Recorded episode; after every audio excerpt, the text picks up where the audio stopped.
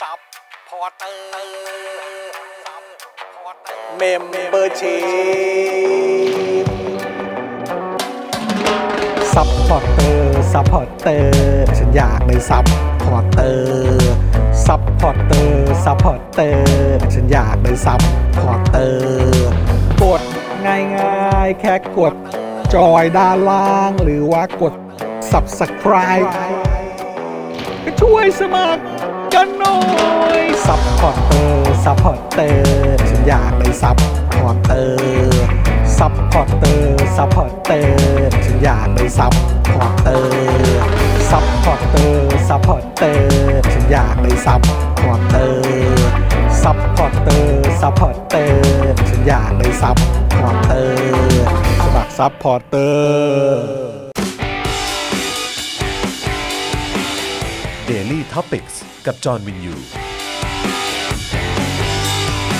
สวัสดีครับ คุณผู้ชมครับ โอ้โห เอ้ย ต้องต้องทำให้เหมือนเดิม เอาใหม่ ต้อนรับทุกท่านนะครับ เข้าสู่ Daily Topics นะครับประจำวันที่ 29 พฤศจิกายน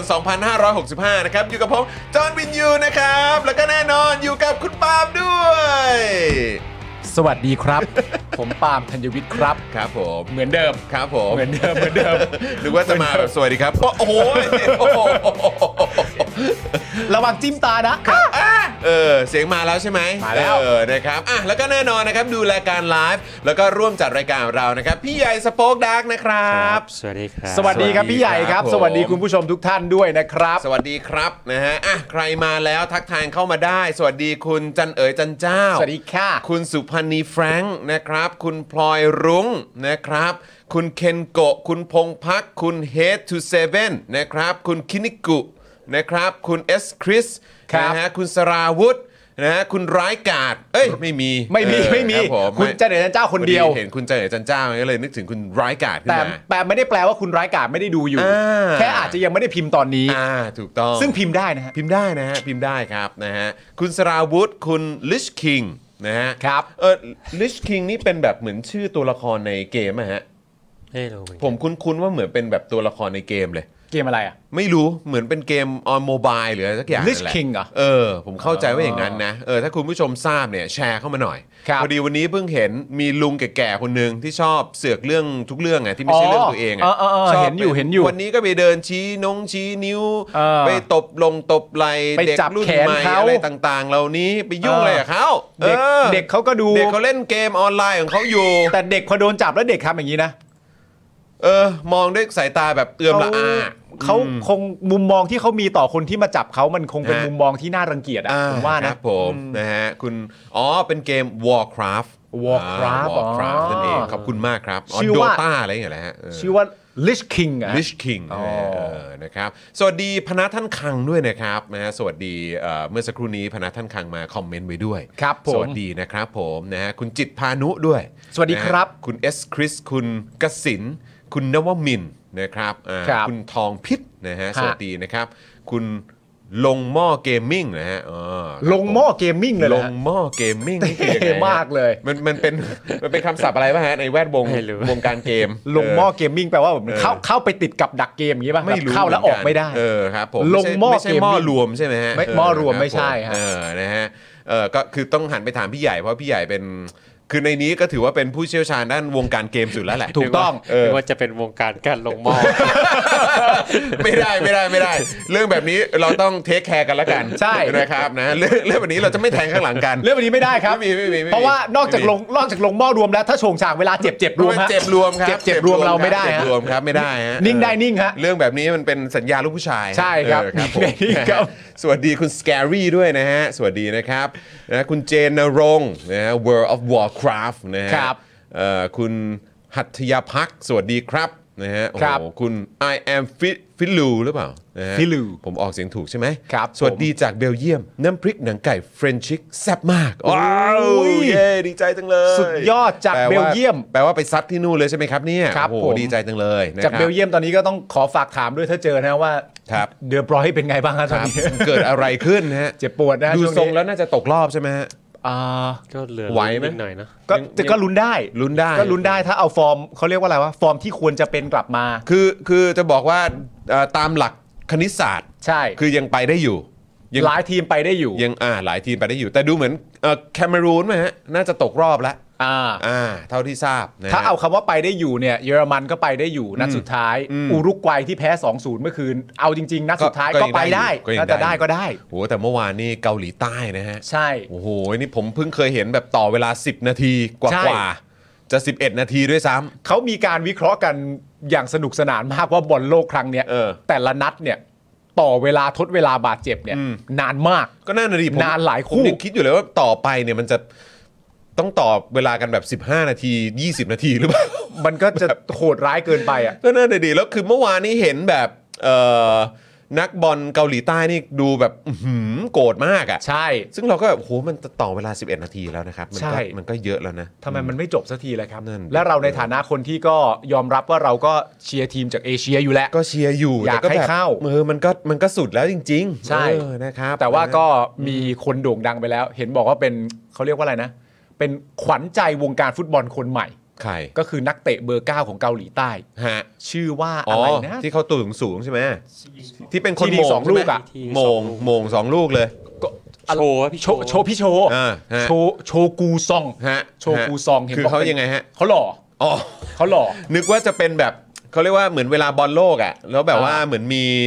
มีดาวเด่น พวกแบบ อะไรอย่าง แต่ เงี้ย ก่ แล้ว น ก็ เค แบบ ยมีพวก โอ้โหเดี๋ยว ฮาเมสรถดีเควส อะไรอย่างเงี้ยหรือว่าแบบเข้าใจว่าเหมือนแบบเหมือนจะเป็นดาวเด่นที่หลัง อ่า จบฟุตบอลโลกนี่จะมี ค่า แต่ ตัว คน จะอัพ เออแย่ง อ่า ทีมอะไรแบบเนี้ยเอออา แย่งแย่งแย่งกันไปร่วมทีม ใช่ อะไรแบบเนี้ย แต่คนเนี้ยก็ฝีไม้ลายมือเนี่ยเราก็มั่นใจแหละว่าเขาก็คงจะเก่งแหละ ออขาอยู่ทีมอะไรวะ เออเนี่ยผมยังไม่ได้เช็ค หรือว่า เลย เล่นเล่นอยู่ในลีกแบบลีกเกาหลี พี่ใหญ่รู้ไหม เดี๋ยวก่อนเดี๋ย พี่ วก่อน โชว์อะ พี่โชว์เขาอยู่พี่โชว์เขาอยู่ทีมไหนฮะ พี่โชว์นี่ไม่แน่ใจเอ๊ะหรือว่าอยู่ในบุนเดส เขาเขาชื่ออะไรนะโชว์อะไรนะ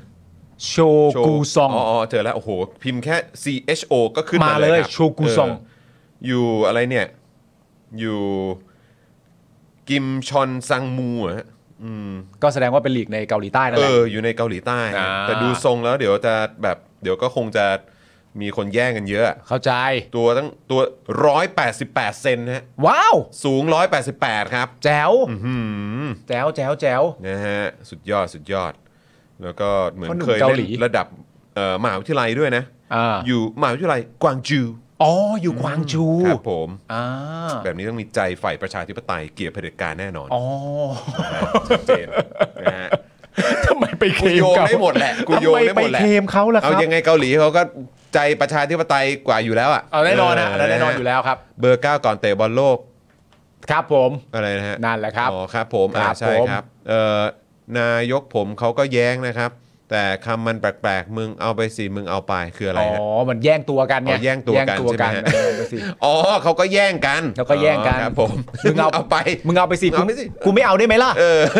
กูไม่เอากูเอามาสักพักแล้วอะ เอาไปสิเอาไปสิ เอาไป สิ เอาไปสิ เออคุณมาดูแมวห้องเราไหมแต่แต่เตรียมแมวมาเองนะนะครับอ่าสวัสดีนะครับนะฮะเป็น BP 12 บวกนะฮะ นี่คือชื่อเหรอครับ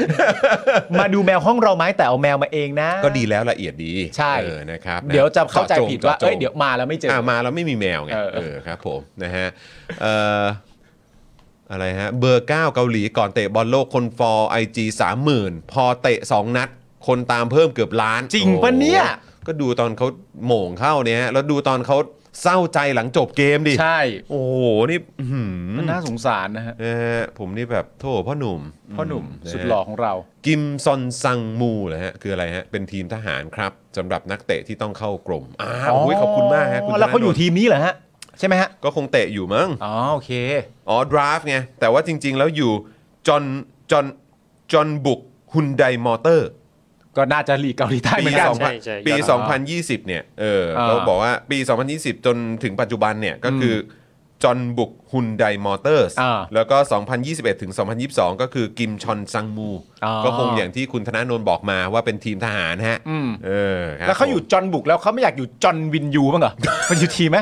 พี่โชว์มาอยู่จอห์นวินยูไหม แต่เขาอยู่ทีมจอห์นบุกนะ จอห์นบุก จอห์นต้องบุกนะ ครับผม จอห์นจะนิ่งไม่ได้นะ จอห์นจอห์นไม่ตั้งรับฮะ จอห์นต้องจอห์นต้องบุก ครั นะ ผมนะฮะ ครับ คุณดาร์กไนท์บอกว่าตอนนี้มีข่าวย้ายพักรัวๆครับ ใช่ เออ ครั ก็ บ มันก็เป็นอย่างที่คุณธนาธรบอก ใช่ ตอนที่อยู่ในช่วงชาวเน็ตของเราว่ามันเป็นเรื่องที่อยู่เหนือการควบคุมของพวกเรา ใช่ครับ นะครับ ก็ก็ปล่อยปล่อยๆเข้าไป ใช่ เพราะสิทธิ์ อ ใน อ การย้ายพักมันก็เป็นสิทธิ์อยู่แล้ว ใช่ นะฮะ ถูกต้องครับผมนะฮะมีข่าวการประท้วงที่จีนไหมฮะเออเมื่อวานนี้เราก็เพิ่งพูดกันไป ครับ นะครับ นะครับแล้วก็ไหนๆก็ไหนๆเอ่อด้วยความที่เมื่อวานนี้เนี่ยเรามีความกังวลอยู่นิดนึงว่า อ่า ใช่มันเป็นเฟกนิวส์เปล่าวะ อ่า เออมันเป็นมันเป็นแบบมันเป็นข่าวไม่จริงหรือเปล่า อ่า เออเพราะว่าตอนที่แรกเราได้ยินข่าวเราเห็นภาพเราเห็นคลิปเราก็รู้สึกว่า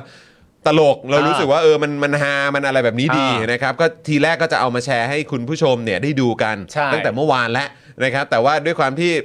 เกิดตัดสินใจวินาทีสุดท้ายว่าอย่าพึ่งดีกว่า รออีกสักวันไหม เออกลัวเดี๋ยวจะเสียฟอร์ม อ่า เออนะฮะกลัวเดี๋ยวจะเหมือนไทย PBS อ่าเดี๋ยวต้องออกจากวงการ เออเดี๋ยวต้องออกจากวง ร การนะครับ ก็เลยคิดว่าอ่ะเดี๋ยวรอนิดนึง แล้วก็วันนี้ก็มีเหมือนสื่อมาคอนเฟิร์มแล้วครับ ใช่ นะฮะเพราะฉะนั้นเดี๋ยวเอาคลิปเมื่อวานขึ้นก่อนได้ไหมครับพี่ใหญ่ เมื่อวาน คือ เดี๋ยวเดี๋ยวแชร์ก่อนก็คือว่า เราพูดถึงการถ่ายทอดฟุตบอลโลก ครับ ถ่ายทอดสดฟุเอ่อฟุตบอลโลกในประเทศจีน ครับ นะครับ เพราะมีการบอกว่าภาพที่เราเห็นกันแบบทั่วโลกหรือว่าในประเทศอื่นๆเนี่ย อ่า ก็คือจะเป็นภาพแบบแบบหนึ่ง ใช่ ใช่ไหมฮะ ก็จะเห็นแบบทุก ๆ อย่างอ่ะปกติก็คือเวลาตัดต่อสวิตช์พงสวิตช์ภาพอะไรต่างๆเนี่ย อ่า ก็จะเห็นเอ่อคนดูในสนามด้วย อ่ะมันส่วนสำคัญอยู่แล้ว ซึ่งคนดูในสนามเขาก็ไม่ใส่มาสก์กัน เพอเขาไปดูบอล ใช่ไหม นะ ฮะเออแล้วก็คือปกติทั่วโลกตอนนี้ก็จะเป็นแบบนี้กันเกือบหมดแล้วแหละ ครับ นะครับแต่ว่าเอ่อเวลาภาพที่เขาถ่ายทอดในสถานีโทรทัศน์ของจีนเนี่ย ครับ โดยเฉพาะเข้าใจว่าเป็น CCTV สปอร์ตของทางจีนเนี่ ก็ ย ขึ้นหลาเลยฮะ ก็เป็นของทางการของจีนเนี่ย ครับ นะครับก็คือเขาจะตัดแบบไม่ให้เห็นบรรยากาศของคนดู ใช่ ก็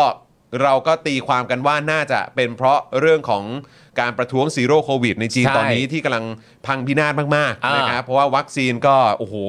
เป็นเอ่อเขาก็มีการวิเคราะห์กันว่าวัคซีนไม่ได้คุณภาพด้วย อืม นะครับ mRNA อะไรต่างๆ ก็อะไรแบบเนี้ยเออ อ่าน นะครับแล้วก็เรื่องของไอ้เรื่องการล็อกดาวน์อะไรต่างๆมันมันเกินไป ประชาชน นะค ใช้ชีวิตลำบากจนเกือบจะเลยเถิดไปเป็นการละเมิดสิทธิมนุษยชนในประเทศแล้ว รับ อะ จ ไร น ย่าง เกือบ งี้ยน จะ ฮ แล้วฮะ อ่าเจ้าละเมิดแล้วละ เว เมิด ลา แล้ เรา ว พูดถึงจีนนี่ก็อ่าๆก็ก็เกือบจะแล้วกัน ก็ พอดี เกือบจะฟังข่าวจากจีนมา ครับผม ฮ นะฮะพอดีเป็นเป็นลูกพี่เรานะค ใช่ รั ครับ เดี๋ยวพูดอะไรรุนแรงไปเดี๋ยวมันจะไม่ดี มันจะกระทบความสัมพันธ์ระหว่างประเทศครับ โอ้ยไม่ได้เลย ไม่ได้ไม่ได้ นะครับนะก็นั่นแหละนะครับ เราก็เลยแบบเอ้ยมันยังไงวะอะไรเงี้ยเอาเอาเอาคลิปเมื่อวานก่อน คลิปเมื่อวานอ่ะพี่ใหญ่รบกวนด้วยครับปุ๊บขึ้นมามาแล้วนะฮะเข้าใจว่าด้านบนคือของจีนป่ะเดี๋ยวกันนะ เดี๋ยวก่อนเดี๋ยวก่อ อ่ะ น เดี๋ยวเราเดี๋ยวเราก็จะเห็นชัดนะครับ ถ้าเกิดอันไหนเขาตัดไปคนดูอ่ะ อันนี้นักเตะนะ อ่าถ้าตัดไปคนดูเนี่ยก็คือก็เป็นที่เขาอ่าผมเข้าใจว่าน่าน่าจะอ่าด้านล่างเป็นแบบที่ถ่ายทอดในจีน ครับ ด้านบนคือที่เขาถ่ายทอดกันแบบคือซึ่งซึ่งเวลามันคือเท่ากัน ใช่ นะฮะ แล้วจังหวะมันก็ต่อกัน อะไรอย่างนี้นะครับ ซึ่งเราก็จริงเหรอวะอะไรอย่างเงี้ยนะครับ ก็ไม่รู้ว่าไม่รู้ว่ามันมีความมันเป๊ะขนาดไหนนะครับ อ่า เมื่อวานนี้ก็เลยยังไม่กล้าออนคลิปนี้เท่าไหร่ ใช่ ซึ่งตอนเห็นตอนทีแรกที่เขามีการแชร์กันในโลกทวิตเตอร์เนี่ยก็มันก็โอ้โหมันขนาดนี้เลยว่ะนะฮะคือความพยายามในการเซ็นเซอร์นี่มันมีอยู่สูงจริง ๆ เนี่ย นะฮะของจีนก็จะเป็นแบบซุ้มมานั่งสำรองนะครับ ครับ เป็น ผ ผู้ ม จัดการทีมกรรมการไซด์ไลน์กรรมการเช็คล้ำหน้านะครับ ส่วนทางฝั่งจอบนเนี่ยก็จะเป็นภาพของอ่อ ที่เขาถ่ายทอดกันทั่วไปอ่ะ เอ่อที่คนที่มาดู ใช่ นะครับ อันนี้อันนี้ได้เป็นยังตัดภาพกลับมาสนามไม่ทันแล้วก็มาอย่างนี้ อ่าใช่ครับ อ่า ผมนะฮะดูไกลๆตรงขอบด้านบนมันก็ยังดูไม่ค่อยเห็นไง ครับ ว่าคนดูเขาใส่มาสก์หรือเขาอะไรกันหรือเปล่า อ่าน นะครับอ่ะคราวนี้มันมีอีกเอ่อทวีตหนึ่งนะครับที่ผมเห็นเขามีการคอนเฟิร์มกันวันนี้แล้วก็แล้วก็เหมือนมาจากสื่อที่ก็ผมคิดว่าค่อนข้างค่อนข้างมีความน่าเชื่อถือนะครับ ครับ อ่ะเดี๋ยวลองไปดูทวีตนี้กันดูครับปึ๊บอ่านะครับเป็นของคุณบิลเบอร์โรสนะครับเขาบอก so I thought it was BS ก็คือเหมือนอารมณ์ bullshit นะฮะ อ่า that China's government broadcaster was censoring shots of fans at the World Cup due to lockdown anger back home นะฮะก็คือแบบเขาเองก็คิดว่า เฮ้ย มันคงไม่จริงหรอกมั้ง มันแบบบ้านะ ไม่มันมัน มันขนาดนั้นเลยเหรอ อ่า อะไรเงี้ยนะครับว่ามีการแบบเซ็นเซอร์ไม่ให้เห็นคนในสนามจริง ๆ เหรอ อ่า แต่เขาบอกว่า but it's true อ่า here are live feeds from SBS and CCTV ก็คือเทียบกัน CCTV ของจีนนะครับ ครับ นะฮะแล้วก็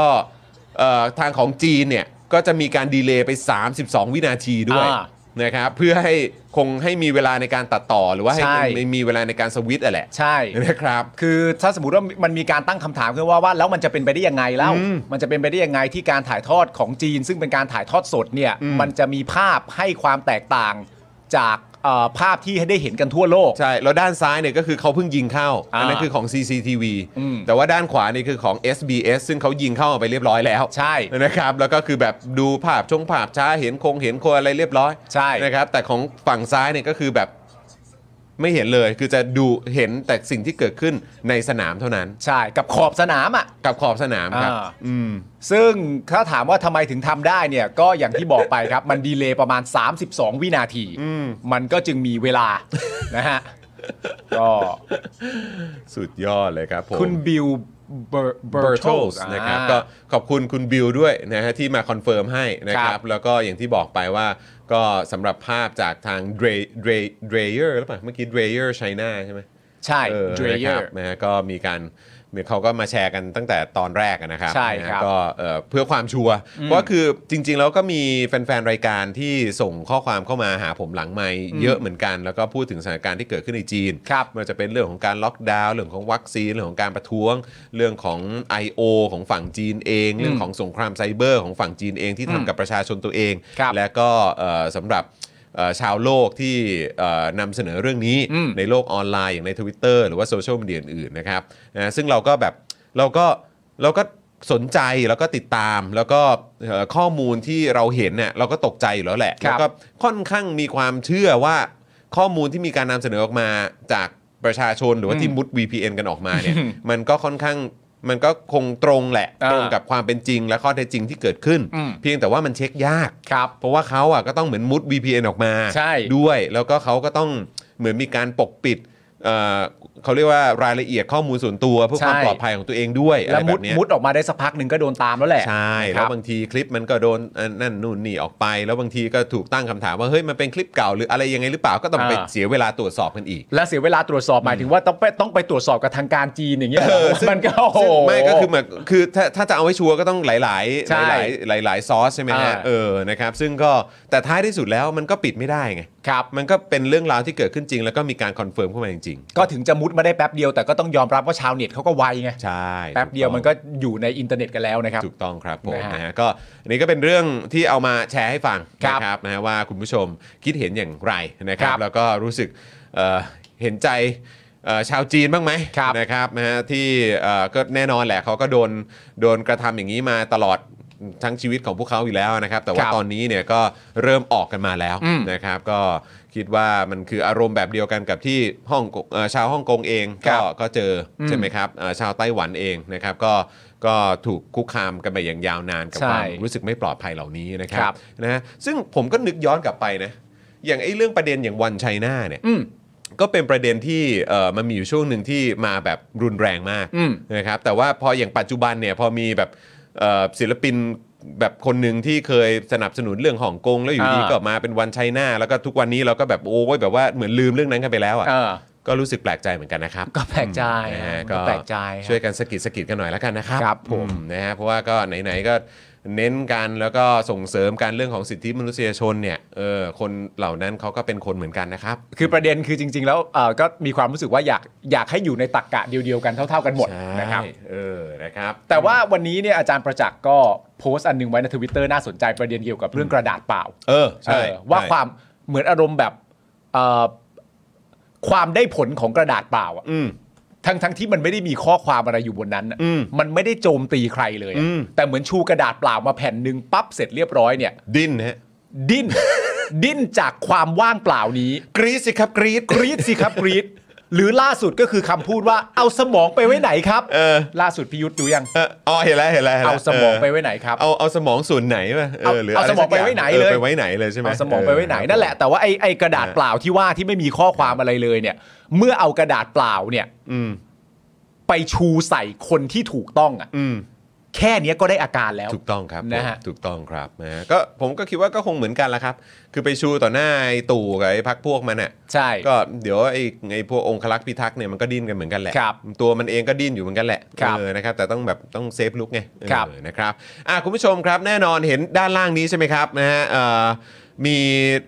เห็นยอดตัวเลขของเมมเบอร์ของเราเรียบร้อยแล้วนะครับแล้วก็สปอร์เตอร์ก็ฝากคุณผู้ชมนะครับใครที่ยังไหวกันอยู่นะครับก็สามารถมาเป็นเมมเบอร์มาเป็นสปอร์เตอร์กับพวกเราได้ ครับ นะครับหลายหลายวันแล้วก็หลายเดือนที่ผ่านมาก็มีคุณผู้ชมหลายท่านก็บอกเหมือนกันว่า เฮ้ยหนักจริง อืม ๆนะครับช่วงนี้สภาพเศรษฐกิจหนักจริง ๆ ซึ่งเราไม่แปลกใจแล้วก็เข้าใจคุณผู้ชมมากๆเลยนะครับ ค เพ รับ ราะว่าเอ่อเราก็รายงานข่าวเกี่ยวกับสภาพเศรษฐกิจนะครับแล้วก็ความรั้งท้ายของประเทศไทยนะครับแล้วก็ความซบเซาที่ก็คงจะยัง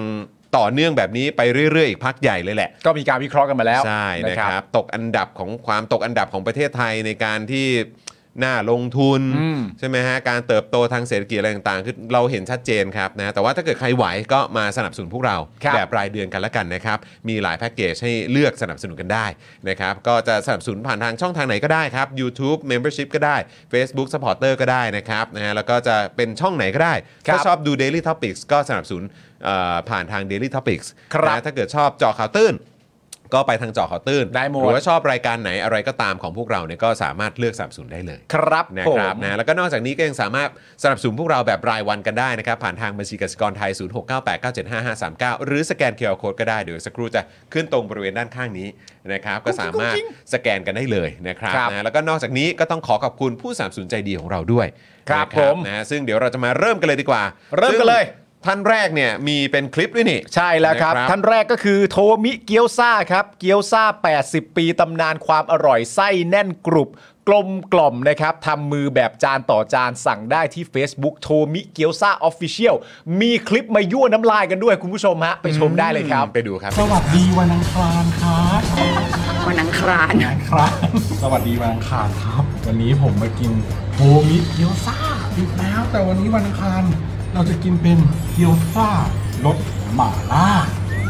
โหกลินหอมแซ่บแน่นอนลองชิมกับอืมครับร้อนอร่อยรักอร่อยลากลินโคตรหอมอะอืมจิ้มน้ำจิ้มเนี้ย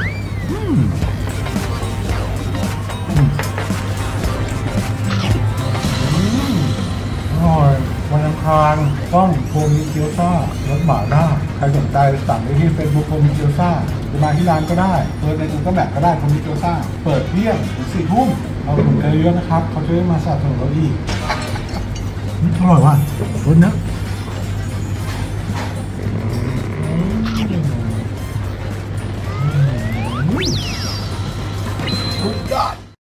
โอ้ยโอ้ยโอ้ย มาล่ะ กลืนน้ำลายหลายรอบมากเลย มาล่ะ กลืนน้ำลายแบบไม่หยุดเลยนะคครั รั บบ ผม อยากกินครับ วันอังคารต้องรสหมาล่าครับ กับโทมิเกียวซานั่นเองนะครับ พ่อหมอเขาว่ากันนะ โอ้ยเอ้ย แต่ นะ จ ครับ ริงๆ วันอังคารคุณผู้ชมกินรสชาติไหนก็ได้ค ค รั รับ บผม คุณพลอยลุงบอกว่า โอ้โหหมาล่านี่คือลิ้นชาไม่ไหวแต่อร่อยโคตร ใช่แล้วนะครับ อืมผอย่างเล ม ยนะ ทัก ค ทา รั ย บ คุณสุพนีแฟรงค์คุณโจเพลย์ฮาร์ดด้วยนะครั ครับ บ ผมนะครับขอบคุณนะครับ สวัสดีคุณอภิชัยด้วยนะครับผมเอ่อคุณพลอยลุงบอกว่าพ่อหมอสำลักความเผ็ดแนวเออ ใช่ไหม นะฮะคุณ60นะครับบอกว่าทำร้ายอ่ะทางนี้อยู่บนรถไฟฟ้า โอ้โห เออนะครับกลืนน้ำลายดัง ๆ เลยครับ ให้ ครับ ให้สนั่นบอกว่ารถไฟฟ้าเลยครับ อ่าน นะฮะคุณวันอังคารด้วยนะครับ อ่านี่ นี่ชื่อคุณวันอังคารนะนะครับเอ่อพ่อหมอเอนจอยสุดไปอีก ได้ อืมนะครับ แน่นอนครับเพราะ ครับ นี่คือโทมิเกียวซาครับ ครับผม แล้วก็แน่นอนครับ ต่อกันด้วยตั้งฮกกีครับ นี่โอ้โหไม่ต้องพูดมากเลยนะครับ นี่เขากลายเป็นร้านอาหารเซเลบริตี้ไปแล้วนะ ค ค รั รับ บ สุดฮอตสุดๆไปเลยนะครับ ตั้งฮกกีบะหมี่กวางตุ้งครับ อาหารที่นี่อุดมไปด้วยดราม่าแสนอร่อยของชาวเน็ตทุกวันเลยนะครับ เข้าไปติดตามนะครับในทุกช่องทางโซเชียลมีเดียของพวกเขาได้นะครับ กับตั้งฮกกีนั่นเองนะครับ อร่อยโดนใจแบบสุดๆเลยนะครับ ครับผมและต่อกันที่เดอะม a t แพนครับ สวรรค์ชั้น 7 ของสายเนื้อที่กินแล้วต้องร้องอุทานว่า โอ้ yes นะครับมีโปรใหม่มาบอกกันด้วยนะครับ ในช่วงเวลา 5 โมงเย็นถึง 1 ทุ่มนะฮะ ถ้าสั่งเบอร์เกอร์เนี่ย แถมฟรีไปเลยเครื่องดื่ม 1 แก้วครับ ส่วนโค้ดอตอหอเนี่ยนะครับ ก็ยังสามารถใช้ลดค่าอาหารได้ 10%เหมือนเดิม เพิ่มเติมก็คือว่าถ้าเกิดว่ายอดสั่งเนี่ยครบ 1,000 บาทนะครับแถมฟรีไปเลยพานาคอตต้า 1 จานฟรีๆนะครับ สั่งได้ที่ Facebook The Meat Pan นั่นเองครับ ครับผมนะฮะแล้วก็แน่นอนใครหมดเอ่อใกล้หมดแล้วหรือว่าหมดแล้วเนี่ยต้องรีบสั่งแล้วนะครับ ครับ สำหรับน้ำว้าพาวเดอร์นั่นเองนะครับ ครับ ผงกล้วยน้ำว้าดิบออร์แกนิกตราน้ำว้า บรรเทาอาการกรดไหลย้อนอย่างได้ผลพร้อมเสริมพรีไบโอติก ให้จุลินทรีย์ที่ดีในลำไส้ เพื่อภูมิคุ้มกันร่างกายที่ดีนั่นเองนะครับ ครับ เข้าไปสั่งได้เลยนะครับ แล้วก็เข้าไปดูรายละเอียดนะครับได้ที่ Facebook น้ำว้าพาวเดอร์นั่นเองนะครับ ครับผมต่อกันที่ XP Pen ครับ XP Pen ครับเมาส์ปากการะดับโปรนะครับ เขียนลื่นคมชัดทุกเส้นนะครับ เก็บครบทุกรายละเอียดในราคาเริ่มต้นไม่ถึงพัน ดูข้อมูลเพิ่มเติมได้นะครับ ที่เพจ XP Pen Thailand ครับ อืมครับผมนะแล้วก็จินตรักษณ์คลินิกครับ จมูกพังเบี้ยวทะลุระเบิดมาจากไหนนะครับ มาให้คุณหมอเชษฐ์แก้ให้ได้หมดทุกรูปแบบเลยนะครับ เขาก็ ก็คือคนที่โรงพยาบาลทั่วไทยเนี่ยโยนงานยากมาให้แก้เสมอเลยนะครับ อยู่ด้านข้างนี้นี่นี่คือหมอเชษฐ์นะค หมอ รั เชษฐ์ของเรา รู้กันเฉพาะคนในวงการนะครับ เทพจริงเรื่องงานซ่อมจมูกพัง ต้องหมอเชษฐ์จินตรักษณ์คลินิกนั่นเองนะครับ ครับ สอบ ผม ถามรายละเอียดได้เลยนะครับ ขึ้นอยู่ด้านข้างนี้นะครับนะปรึกษาคุณหมอปรึกษาทีมงานได้ที่ Facebook จินตรักษณ์คลินิกนั่นเองนะครับ ครับผมหมอเชษฐ์ดูแลให้คุณได้นะครับ ต่อกันที่ Protect Screen ครับผมสร้างพื้นที่บ้านคุณให้ปลอดฝุ่น PM 2.5 ด้วย Protect Screen ครับ มุ้งลวดยุคใหม่นะครับ กันได้ทั้งยุงและฝุ่น PM 2.5 เจ้าแรกและเจ้าเดียวในประเทศไทยนะครับ ผลิตจากเยื่อในโนเอ่อนาโนไฟเบอร์คุณภาพสูงนะครับทำให้ตลอดการใช้งานไม่เกิดสนิมที่สำคัญครับเพียงแจ้งโค้ด SPD 10นะครับ รับส่วนลดไปเลย 10%สอบถามข้อมูลเพิ่มเติมนะครับ ได้ที่ Facebook Protect Screen ครับ หรือว่า Line ID นะครับ @ps 2 2 8 8หรือโทรไปสอบถามรายละเอียดกันได้นะครับ ที่ 02028 2288 ครับ ครับผมนะฮะ ต่อกันด้วยนี่เลยเฟรนชิกน้ำพริกหนังไก่นะครับ เกรดพรีเมียมรสชาติจัดจ้านถึงเครื่องถึงใจนะครับ สั่งได้เลยนะครับ ทางไลน์แอดเฟรนชิกนั่นเองนะครับ ส่งฟรีทุกบ้านนะครับนะฮะทาง CEO นี่เขามาอัปเดตแล้วนะว่าของมาแล้วนะ มาแล้ว รีบสั่งกันเลยนะครับนะแล้วก็เอ่อเมื่อสักครู่นี้ก็มีคุณผู้ชมของเราหลายต่อหลายท่านนะครับมารีวิวนะครับจะอยู่ทั้งต่างประเทศอยู่เมืองไทยเนี่ยก็ประทับใจความแซ่บนะครับแล้วก็โดนใจของเฟรนชิกแบบสุดๆเลยนะครับ ใช่ครับผม ต่อกันที่ฟุรุเมะครับ อ้าวมาแล้วมาแล้ว นี่ ขออวดด้วย นี่อวดเลยอวดเลย นี่นะครับ นี่นะครับฟุรุเมะนะครับผมเครื่องดื่มแบบชงหอมอร่อยปราศจากน้ำตาลและไขมันนะครับ พร้อมสารสกัดกว่า 10 ชนิดครับ ที่มาช่วยกันเบิร์นไขมันเก่า ขอบคุณมากครับ ช่วยมาเบิร์นไขมันเก่านะครับ ลดการสะสมของไขมันใหม่นะครับ และยังช่วยให้อิ่มนานอีกด้วย ที่สำคัญครับมีโปรโมชั่นพิเศษครับ เมื่อซื้อ 2 กล่องนี่สองกล่องนี้นะปิ้งปิ้งๆเนี่ยนะครับผม ครับ สองกล่องขึ้นไปนะครับลดเหลือกล่องละ 290 บาท โอ้ยอดเยี่ยม จากปกติเนี่ยกล่องละ 350 บาทนะครับ และยิ่งไปกว่านั้นครับ ถ้าซื้อ 4 กล่องเนี่ยนะฮะ แถมฟรีไปเลยครับ แก้วเช็ค 1 ใบ นี่ นี่มีหลายสี นี่เลย ของผมสีฟ้านะ ของผมมีสีขาวกับสีชมพู ใช่ครับผมแก้วเช็ค 1 ใบนะครับ มี 3 สีให้เลือกนะครับ ครับ สั่งได้ที่ Facebook ฟุรุเมะไทยแลนด์นะครับ หรือไลน์ฟุรุเมะไทยแลนด์นั่นเองครับนี่ ใช่ ฮะ แล้วครับผมก็มีรสกาแฟ รส ใช่ โกโก้ แล้วก็รสมัทฉะนั่นเอง มัทฉะ ครับ นะครับ นะฮะก็เหมือนกันครับ คุณผู้ชมของเราได้มีโอกาสไปอุดหนุนนะครับ แล้วก็ได้ลองชิมฟูรุเมะกันครับโดนใจกันแบบสุดๆเลยนะครับ ขอบคุณฟูรุเมะด้วยนะครับ ทำบ้างทำบ้าง มึงต้องหันด้านนี้สิกล้องมันตรงนี้ อ่ะ เออเอออย่างนั้นไงเออ เออ เอ เอ อ อ เอออย่างนั้นแหละเออใช่ อ่าสวยงาม มันต้องใช้เวลาในการนะเออ มันต้อง ทำความเคยชินนิด นึง โอ้ย ขาย นี่เหมือน ของ เหมือนแบบเทสเขาเรียก ขายของ เทสเออนะเออ อ่า สีแบบว่ารองพื้นเลยนะค พี่ รับ ใหญ่พี่ใหญ่พี่ใหญ่ ฮะไหนไหนไหนไหนไหน ตรงไหนก็ได้เออ เออเออ ไหน มันช่วยใช่ไหมมันช่วยไหมเนี่ยเออ แต่สีสวยครับสีสวยมากครับ ครับผม ครับ นะฮะคุณนายเลิฟกินของบอกว่าสวัสดีโค้ชจอนร้อยลีลาเลยฮะ เฮ้ย ลีลาเรื่องอะไรฮะเนี่ย จริงไหมเนี่ย โอ้โตายแล้วครับเออช่วยช่วยชี้เป้าด้วยนะครับผมลีลาเรื่องอะไรฮะเออนะครั อ๋อบเพราะลีลาเยอะเหรอ ลีลาเยอะเหรอฮะ จำเรื่องไม่ได้ชัวเหรอ เหรอ ใช่เหรอ ใช่ใช่ นะฮะอ่ะแล้วก็แน่นอนครับอีกหนึ่งผู้สนับสนุนของเรานะครับกับฮานาทบะนั่นเองนะครับฮานาทบะกระดาษชำระละลายน้ำได้จากญี่ปุ่นนะครับ เทพสุดๆไปเลยนะครับ ทิ้งลงโถสุขภัณฑ์ได้เลย ไม่อุดตันด้วยนะครับ แถมแกนม้วนเนี่ยก็มีกลิ่นหอมช่วยดับกลิ่นในห้องน้ำได้อีกต่างหากนะครับ เพราะฉะนั้นอย่าลืมไปอุดหนุนกันกับฮานาทบะนั่นเองนะครับผม ครับผม นะฮะแล้วก็นอกจากนี้นะครับก็อยากจะฝากคุณผู้ชมนะครับสำหรับใครที่เอ่ออาจจะทำคอนเทนต์อยู่ในโซเชียลมีเดียโดยเฉพาะอย่าง Facebook นั่นเองนะค ค รั รั บบ หรือว่าอาจจะทำธุรกิจนะครับเอ่อขายของมีมีผลิตภัณฑ์นะครับหรือว่าอาจจะเหมือนอยากจะเข้าถึงกลุ่มคนหมู่มาก ครับ นะครับแต่ตอนเนี้ยมีปัญหาหนักมากเกี่ยวเรื่องของ reach ที่มันลดลง อ่า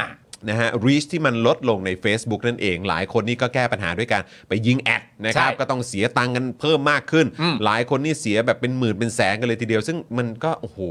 เสียเยอะไปนะ ใช่ เออนะครับ จริง ๆ แล้วมีวิธีครับที่คุณเนี่ยจะไม่ต้องเสียเงินเยอะแบบนั้น ครับ นะครับแล้วก็สามารถเข้าถึงกลุ่มคนได้นะครับจากคำแนะนำของพ่อหมอนั่นเองนะครับ ครับผม นี่เลยครับผมนะกับคอร์สการแก้ปัญหา reach ลดใน Facebook และการวิเคราะห์พฤติกรรมของโซเชียลมีเดียแพลตฟอร์มโดยพ่อหมอสโป๊กดาร์กนั่นเองนะครับ ครับ อร์สที่ทุกคนควรได้รู้ครับ โดยเฉพาะผู้ที่สนใจศึกษาด้านการตลาดออนไลน์ คอร์สราคา 999 บาท 2999 ครับ ครับ อืมถูกมากนะครับ ประกอบด้วยคลิป 30 นาที ประหยัดเวลาแบบสุดๆ ไม่ต้องเสียเวลา นั่งรถไปเข้าคอร์ส ไม่ต้องเสียเวลา นั่งดูอะไรนานๆนะครับ จนแบบว่าไม่มีเวลาทำคอนเทนต์นะครับ แล้วก็ยังมี PDF ไฟล์นะครับ 11 หน้าแน่ไปให้คุณได้ติดตามอ่านประกอบนะฮะการทำคอนเทนต์ของคุณด้วยนะครับสั่งซื้อได้เลยที่ Facebook Page นะครับคอร์สแก้ปัญหาพ่อหมอเนี่ยตอบแชทเองด้วยนะครับ ครับ วันนี้มี ผม คลิปใช่ไหมครับนะฮะอ่ะไปดูกันครับพ่อหมอมีอะไร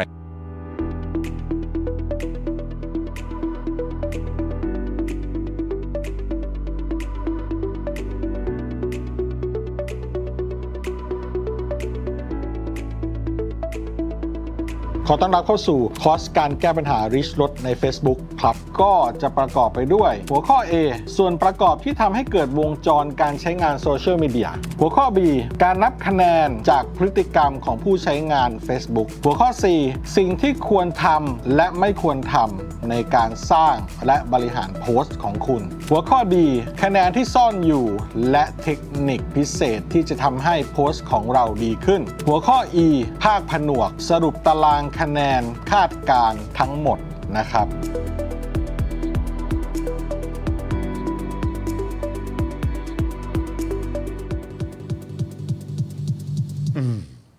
นะฮะอ่ะอย่าลืมไปอุดหนุนกันได้ ค นะ รับ ครับ อย่างที่บอกไปคุ้มค่าแบบสุดๆเลยนะครับ แล้วก็รีวิวแล้วก็ฟีดแบ็กที่ได้กลับมาจากคนที่ได้มีโอกาสใช้บริการคอร์สนี้เนี่ยนะครับ โอ้โห คือมันสุดยอดเราเราเองอ่ะก็ประทับใจ แล้วก็อีกจุดหนึ่งเนี่ยก็คือเรารู้สึกดีใจนะครับที่มีส่วนนะครับในการผลักดันนะครับให้คอนเทนต์หรือว่าธุรกิจของทุกๆท่านเนี่ยนะครับคือแบบเติบโตได้แบบ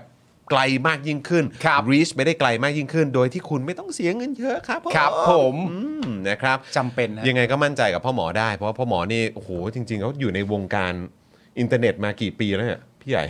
ก่อนสโป๊กอ่ะ ก่อนสโป๊กดาร์ก เอา เนี่ย ก่อน เอา ส เอา โป๊กอะ แค่นี้ใช่ไหม เออเอาเอาแบบเอาแบบคร่าวๆก็ได้กลม แค่แค่ที่พวกเราทำกันมาใช่ไหม แค่ที่พวกเราทำก็ได้ สิบสิบหกสิบเจ็ดปีอะ ๆครับผมแต่ว่าจริง ๆ คืออยู่มาก่อนนั้นนะ ใช่ ใช่ ทำอะไรมาก่อนนั้นเยอะ อืม เมื่อก่อนะ รับ เมื่อก่อนทำพวกเราทำเว็บไง เออ ใช่ ทำเว็บอยู่ในวงการอินเทอร์เน็ตกัน อ่าน นะครับเพราะฉะนั้นคืออยู่กันมา เอาผมตีกลมๆก็สองทศวรรษแล้ว อ่ะ สองทศวรรษแล้วครับนะ ประมาณ เพราะฉะนั้นคนที่คร่ำวอดอยู่ในวงการนี้มั่นใจได้นะคครั รับบ ผม แล้วก็เรารู้ใจกันอยู่แล้วนะคครั รั บบ ผม อ่ะคุณผู้ชมก่อนที่จะเข้าข่าว อ่ะ ผมขอวิ่งเข้าน้ำแป๊บนึงได้ไหม อ่ะเชิญได้ฮะ กลับผมกลับมาแล้วครับ กลับมาแล้วฮะ จอห์นวินยูตัวจริงกลับมาแล้วนะค จ บ อนตัวจริงกลับมาแล้วนะครับ ครับผมจอน จอนตัวจริงต้องปวดฉี่ครับ จอห์นจอห์นตัวจริงต้องเข้าห้องน้ำ ครับ ฉายาใหม่ไหมจอนตัวจริง จอห์นตัวจริงห์ จอห์นตัวจริง เออครับผม คุณสราวุธนะครับ ถามมาว่าพี่จอนพรุ่งนี้วันพุธแขกรับเชิญวันพรุ่งนี้เป็นใครครับ โอ้โหมันไม่ได้นะสิครับ มันบอกไม่ได้จริง ๆ ครับ แต่ก็ย้ำอีกครั้งหนึ่งนะครับ พรุ่งนี้คือวันพุธนะครับ แล้วก็ทุกๆวันพุธนะครับ รายการ Daily Topic ของเรานะครับ จะมีช่วงใหม่เกิดขึ้นมาเรียกว่าช่วงชาวเน็ตนะครับ ที่จะมีชาวเน็ตเนี่ยมาพูดคุยกับเราแล้วไม่ได้มาช่วงเดียวนะครับ มาตลอดทั้งรายการอยู่ร่วมกันจัดรายการไปเลยในฐานะชาวเน็ตนะครับผมอาทิตย์ที่ผ่านมาวันพุธเนี่ยคือคุณธนาธรจึงรุ่งเรืองกิจนะครับหรือว่าพี่เอกนั่นเองนะฮะแล้วก็พรุ่งนี้เนี่ยจะเป็นใครเนี่ยก็อยากให้ชวนกันมาเยอะๆนะครับ ชวนกันมาครับ แล้วเดี๋ยวพรุ่งนี้เนี่ยเราก็จะเปิดตัวชาวเน็ตพร้อม ๆ กันนะครับผมสำหรับวันพุธและทุก ๆ พุธก็จะเป็นลักษณะนี้นะครับผมรอด้วยนะ มากันเยอะๆนะ ดีมาก เอาเลเอาย แค่ นะ ข้อความที่เขาส่งมาเนี่ย เดี๋ยวบอกว่าพรุ่งนี้เดือนแน่ แล้วจอนส่งมาให้ดู ผมก็ส่งกลับไปเขาโกรธอะไรเป ล่า เขามีเขาโกรธอะไรหรือเปล่านะฮะแล้วพี่ปาล์มคุณกายโซนะครับ บอกแล้วพี่ปาล์มจะเข้าห้องน้ำรอบสองเมื่อไหร่ครับ อีกสักแป๊บหนึ่งฮะรอดูว่าวันนี้ผมจะกิน เยอะกันพี่ปาล์มเล่นบอร์ดเกมไหมครับ เล่นครับ เล่นนะครับเดี๋ยวอยู่ในข่าวด้วยนะฮะเล่นบอร์ดเกมนะครับ ผมเอ่อชาวเน็ตคนแรกก็ตึงแล้วโอ้โหมีอีกฮะมีอีกฮะรอครับรอคุณสรับบอกว่าเอ๊ะเป็นคุณศรีสุวรรณแน่เลยอะไรอย่างเงี้ยอ๋อเดี๋ยวต้องรอดูฮะ ต้องรอดูจริง ๆ นะครับ คุณพงพักบอกโทนี่ต้องรอดูฮะ ต้องรอดูนะครับ เดือดแน่ฮะ เดือดแน่ฮะ อันนี้อันนี้คือเดากันอยู่ใช่ไหม เดากันอยู่เดากันอยู่ ะยังเดากันอยู่ นะครับ โอเค ได้เลยนะฮะ อดใจรอนิดนึง พรุ่งนี้พรุ่งนี้ เออ ย้ำกันอีกครั้งหนึ่งนะครับ เพราะว่าเรามีความรู้สึกว่าโมเมนต์การบอกคุณผู้ชมพร้อม ๆ กันว่าเป็นใครในรายการเนี่ย อืม ผมว่ามันเป็นโมเมนต์ที่น่ารัก ใช่ไง แล้วมันสนุกนะฮะ เออ อดใจรออดใจรอ มันสนุกตรงเนี้ยแหละครับคุณผู้ชม ครับผม นะครับ นี่ล่าสุดคุณจรแม่บ้านผมอะ ครับ คุณควรจะภูมิใจในรายการเรานะ ครับ แม่บ้านผมเนี่ยขี่มอเตอร์ไซค์ไปที่ตลาดแห่งหนึ่ง ครับ แล้วก็กำลังจะไปซื้อของ อืม ไปซื้อพวกแบบส้มตรงส้มตำอะไรประมาณอย่างเงี้ยแล้วเขาก็เห็นว่ากลุ่มแม่ค้าเนี่ยเขาก็จับกลุ่มดูอะไรกันอยู่อะไรเงี้ย อืม แล้วก็หัวเราะอะไรสักบ้านหนึ่งก็หัวเราะหัวเราะหัวเราะหัวเราะอะไรต่างๆกันานาเรื่อยๆหัวเราะอยู่ตลอดอะไรเงี้ยแล้วแม่บ้านผมก็เลยก็เลยเดินไปดู อืม ว่าเขากำลังดูรายการตลกอะไรกันอยู่ สรุปเป็นรายการเรา เฮ้ยเดลี่ท็อปิกเหรอ ใช่ จริงไหมดิ ใช่ จริงเหรอ ใช่ ตรงไหนวะ เดี๋ยวต้องขอไปเยี่ยมเยียนละ ตรงเออเดี๋ยวบอกให้ อ๋อเหรอโอ เดี๋ย เคว บอ โอกเค ให้ โอเคโอเคโอเค เขาดูรายการเราอยู่แต่ประเด็นก็คือว่า พอได้ความรู้สึกว่าแบบว่าแหม่เขาดูรายการเรานะ เออเออเออ แล้วเขาก็หัวเราะตลอดทั้งรายการเลยนะ เออเออเออ นั่นแปลว่ารายการเราคงเป็นรายการการเมืองและสังคมที่ดีอะ นะ รายการคงเป็นรายการ มัเรื่องที่ดีไง เรื่องที่ดี เออให้เขาย่อยได้ง่าย ให้เขาย่อยได้ง่าย เออ ให้เขาเกิดเอ่อรอยยิ้มในตลาด อ่าถูกต้อง ก็ถือว่าเราทำหน้าที่ได้อย่าง โอ้ ครบ เยี่ยม ถ้วนแล้ เยี่ยว มเยี่ยมเยี่ยม ดีใจ ปะพี่ปาล์มคะแม่บ้าน เออ พี่ปาล์มคะวันนี้หนูไปตลาดมาค่ะ เออ หนูไปซื้อส้มตำมีแม่ค้าค่ะเขาหัวเราะตลอดเวลาเลยค่ะ เออ เขาดูรายการพี่ปาล์มอยู่ค่ะ หรือว่าเขาดูติ๊กต็อกเปล่า ไม่แน่นะ ดูรายการ ดูรายการ ดูรายการ เลห สดอย่างเงี้ยที่เราจัดกันอยู่เนี่ย โโหสุดยอดครับผม ก็ แหมทักทายด้วยนะครับ ทักทายนะครับ ผมฮ พ่อค้า ทักท แม่ ย ค้า นะรับ ทั้งหลายเจอสองที่ล่าสุดเจอบุรุษไปรษณีย์ เออ ที่มาส่งที่บ้านผมเป็นประจำเล เอย อ แล้วเวลาเขาขับมาเจอกันเวลาผมเล่นอยู่ข้างนอกบ้านกับเอริอะไรเงี้ยผมกับเขาก็จะยิ้มให้กัน เออเออ ทุกครั้งเลยก็จะยิ้มให้กันอะไรเงี้ย เออ ผมก็ได้รู้สึกในใจว่าแม่กูยิ้มให้กับบุรุษไปรษณีย์ทุกวันเลยนะ เออ มีการส่งรอยยิ้มกับบุรุษไปรษณีย์ทุกวันเลย เออ และล่าสุดก็เพิ่งมาส่งแล้วเขาก็บอกว่าพี่ครับผมดูพี่ในสปอคดักอยู่ครับ โอ้ยดีใจจังเลย ดีใจมากเลย โอ้ขอบคุณมากเลยนะครับ ก็คือคุณผู้ชมครับ ถ้าเกิดเจอพวกเรา ครับ นะครับ ทักทายกันได้นะครับ แล้วก็สามารถเข้ามาพูดคุยกันได้นะครับ ไม่ต้องเกรงใจไม่ต้องกังวลเลยนะครับ นี่อย่างผมก็ไปนั่งกินหมูกระทะด้านหน้านี่ก็เจอ ครับ แฟนๆบ่อย อืม นะครับ ที่เอ่อกินส้มตำตรงปากซอยเนี่ยก็ อ่า ก็เจอบ่อยเหมือนกัน อ่า นะครับ แล้วก็โซนแถวเนี้ยฮะเจอ เออ เจอประจำเลยก็ ใช่ ดีใจมากๆนะครับผม ผมเกือบบอกบุรุษไปรษณีย์ไปแล้วว่าถ้าน้องน่ารักแบบเนี้ยน้องไม่ต้องมาส่งของบ้านพี่แล้วเดี๋ยว ฮะ พี่ไปส่งของบ้านน้องดีกว่า น่ารักไง ให้เขาได้ทำงานของเขา คุณเกียร์ถาม ทำภารกิจเขา คุณเกียร์ถามเขาขยิบตาให้ด้วยไหม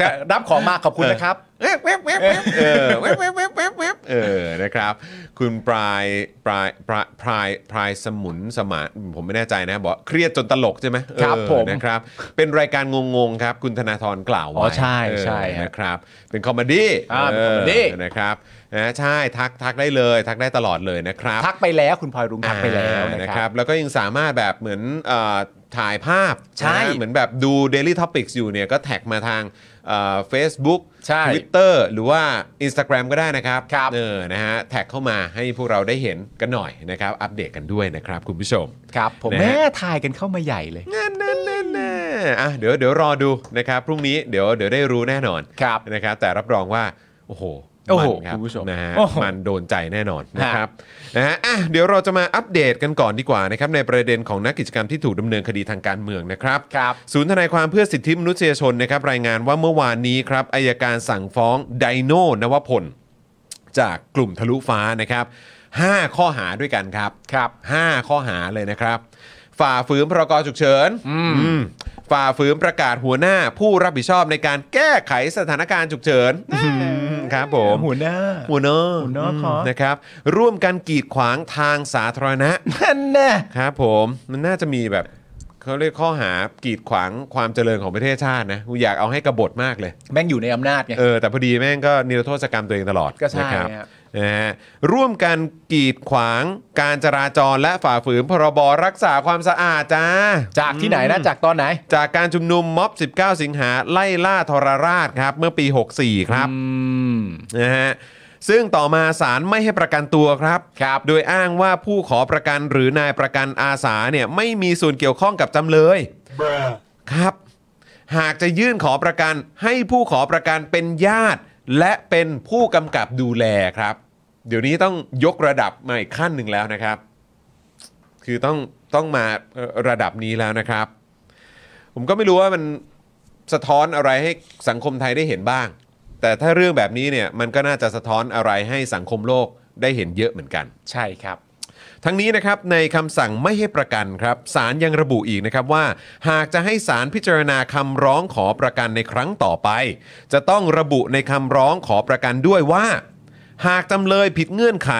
ผู้ร้องขอประกัน ยินยอมให้ถือว่าเป็นการผิดสัญญา และยินยอมให้ปรับเงินนายประกันได้ครับ นั่นแน่ไปกันใหญ่แล้วฮะอะไรคะเนี่ย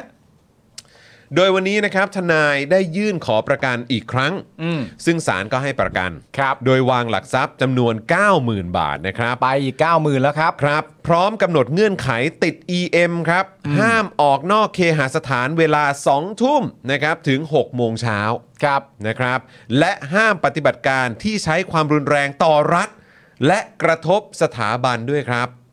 โอ้ก็ก็วางกันชัดๆ อย่างนี้เลยอะฮะ ครับ อ๋อค ข รับ ณะที่วันนี้นะครับศาลจังหวัดลำปางครับ นัดฟังคำพิพากษาในคดีของโจนะครับวัย 26 ปีครับที่ถูกฟ้องในข้อหามาตรา 112 ครับ ครับ นะฮะรวมถึงพรบคอมพิวเตอร์ด้วย อืม กรณีการแชร์โพสต์หนึ่งข้อความครับ ครับ จากเพจเยาวชนปลดแอก อืม นะครับเมื่อปี 2564 ครับ แชร์โพสต์นะฮะ แชร์โพสต์นะครับ ครับ ก็โดน 112 กับพรบคอมครับ อืม ซึ่งเป็นโพสต์ที่มีเนื้อหาเกี่ยวกับการครบรอบ 7 ปีนะครับของการทำรัฐประหาร ครับ ทั้งนี้นะครับเนื่องจากโจให้การรับสารภาพครับศาลจึงพิพากษาให้รอกำหนดโทษไว้ 2 ปี และให้ระมัดระวังในเรื่องของการแสดงออกต่อไปครับ อืม จะแสดงออกอะไรก็ต้องระวังด้วยนะ อืม ระมัดระวังนะ มีสิทธิ์ใช่ไหมตามรัฐธรรมนูญที่แสดงออกได้เนี่ย ระมัดระวังด้วยนะ อืมนะฮะ ก็แปลกดีเหมือนกันนะครับ ผมอ้าวก็เป็นการแสดงความห่วงใยด้วยเปล่า ว่าให้ระมัดระวัง อืม ระวังตัวไว้ ก็จริงๆไม่ใช่แว้นนะ อ๋อไม่ใช่ ไม่ใช่แว้นไม่ต้องก็ได้ ระวังไว้นะ เออขี่ผ่าน ใเรื่ ไม่ต้องทัก ในการทำอะไรก็ตามเนี่ยก็ระมัดระวังด้วย เออ นะครับ นอกจากนี้นะครับวันนี้เนี่ยศาลแขวงดุสิตนะครับได้นัดอ่านคำพิพากษาของชาติชายแก่ดำ ครับ นะครับ ข้อหาฝ่าฝืนพรกฉุกเฉินร้ายแรง จากเหตุชุมนุมวันที่ 18 ตุลาคมปี 63 ครับ ครับผม บริเวณอนุสาวรีย์ชัยสมรภูมินะครับ ซึ่งศาลมีคำพิพากษาโดยสรุปนะครับ ก็คือโจทย์เนี่ยนำสืบได้ความว่า จำเลยไปชุมนุมในวันดังกล่าวจริง แต่ในระหว่างชุมนุมไม่มีอาวุธ ไม่มีความรุนแรง การชุมนุมเป็นไปอย่างสงบ จึงไม่ผิดข้อกำหนดตามพรกฉุกเฉิน อืม เป็นการชุมนุมเรียกร้องตามปกติ ในระบอบประชาธิปไตยครับ อืม นะฮะจึงไม่ใช่การชุมนุมมั่วสุม ให้พิพากษายกฟ้องครับ ของคุณชาติชายแก่ด ครับผม ำจบที่ให้พิพากษายกฟ้อง ครับผม ครับ ขณะที่ศาลอาญาตลิ่งชันนะครับพิพากษาคดีระเบิดปิงปองของนภัทรครับ อืม จากกรณีม็อบ 10 สิงหา 64 ครับ โดยพิพากษาว่าจำเลยเนี่ยมีความผิดตามพรบอาวุธปืน อืม รวมถึงพรกฉุกเฉิน ให้ลงโทษจำคุกในฐานร่วมกันมีวัตถุระเบิดในครอบครอง จำคุก 2 ปี ฐานความผิดฝ่าฝืนพรกฉุกเฉิน ให้จำคุก 1 เดือน ครับ อย่างไรก็ตาม จำเลยให้การรับสารภาพให้ลดโทษกึ่งหนึ่ง เหลือโทษจำคุก 1 ปี 15 วัน และให้ยึดของกลางเป็นระเบิดปิงปอง 3 ลูกครับ ครับ โดยต่อมาครับศาลให้ประกันนภัทรนะครับระหว่างอุทธรณ์ครับ โดยให้วางวงเงินเพิ่ม 30,000 บาท รวมจากครั้งที่แล้วนะครับ เป็นเงิน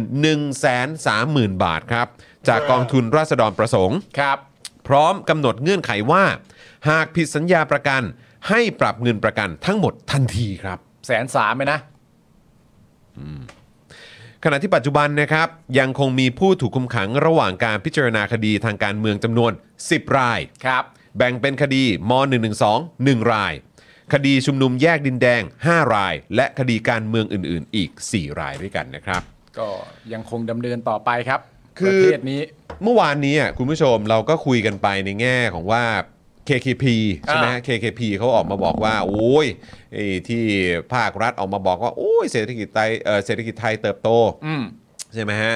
เอ่อเพราะฉะนั้นก็ไอ้คนละครึ่งก็ไม่ต้องมีละ อ่า อะไรแบบนี้การท่องเที่ยวกลับมาดีและอะไรต่างๆเหล่านี้แต่ว่า KKP แล้วก็ผมก็เชื่อว่าถ้า KKP เขาวิเคราะห์ออกมาอย่างนั้นเนี่ยเอ่อทางด้านผู้เชี่ยวชาญเกี่ยวเรื่องของเศรษฐกิจ อืม ต่างๆเนี่ยทั้งเศรษฐกิจไทยแล้วก็เศรษฐกิจเอ่อโลกเนี่ย อืม เขาก็ต้องมองไปในทางใกล้เคียงกันอยู่แล้วแหละ อืม นะครับ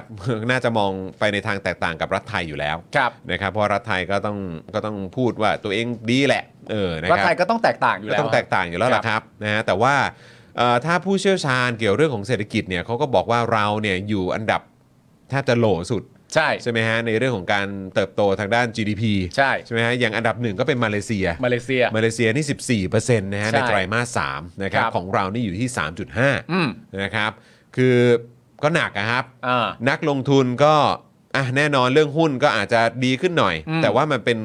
เรื่องของระยะสั้น ระยะสั้น ระยะยาวเนี่ยนักลงทุนเขาก็หนีย้ายกันออกไปหมด อืม ไม่ไปเวียดนามก็ไปอินโดนีเซีย อินโดนีเซีย นะครับก็ชัดเจนกันอยู่แล้ว ครับ นะครับก็เพราะฉะนั้นความมั่นคงทางเศรษฐกิจ แล้วก็ความแข็งแกร่งการเติบโตทางเศรษฐกิจของไทยเราเนี่ยเอ่อความเชื่อมั่นของนักลงทุนเนี่ยก็แทบจะไม่มีอยู่แล้ว อืม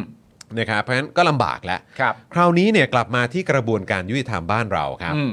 สิ่งที่เกิดขึ้นนะครับอย่างตอนช่วงเอเปก อืม นะครับ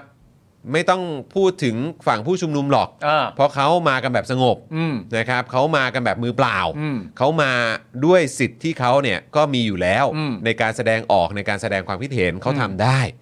แต่ไอการแสดงออกของเจ้าหน้าที่ตำรวจนี่สิ อืม นะครับความรุนแรงที่เกิดขึ้น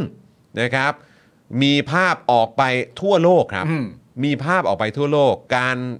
ปฏิบัติหน้าที่ อืม นะฮะหรือว่าการปฏิบัติตัวแล้วกัน อืม นะฮะของคอฝออ ม แล้วก็ตำรวจไทย ก็ผมว่าน่าจะสร้างความกังขาให้กับสังคมโลก อืม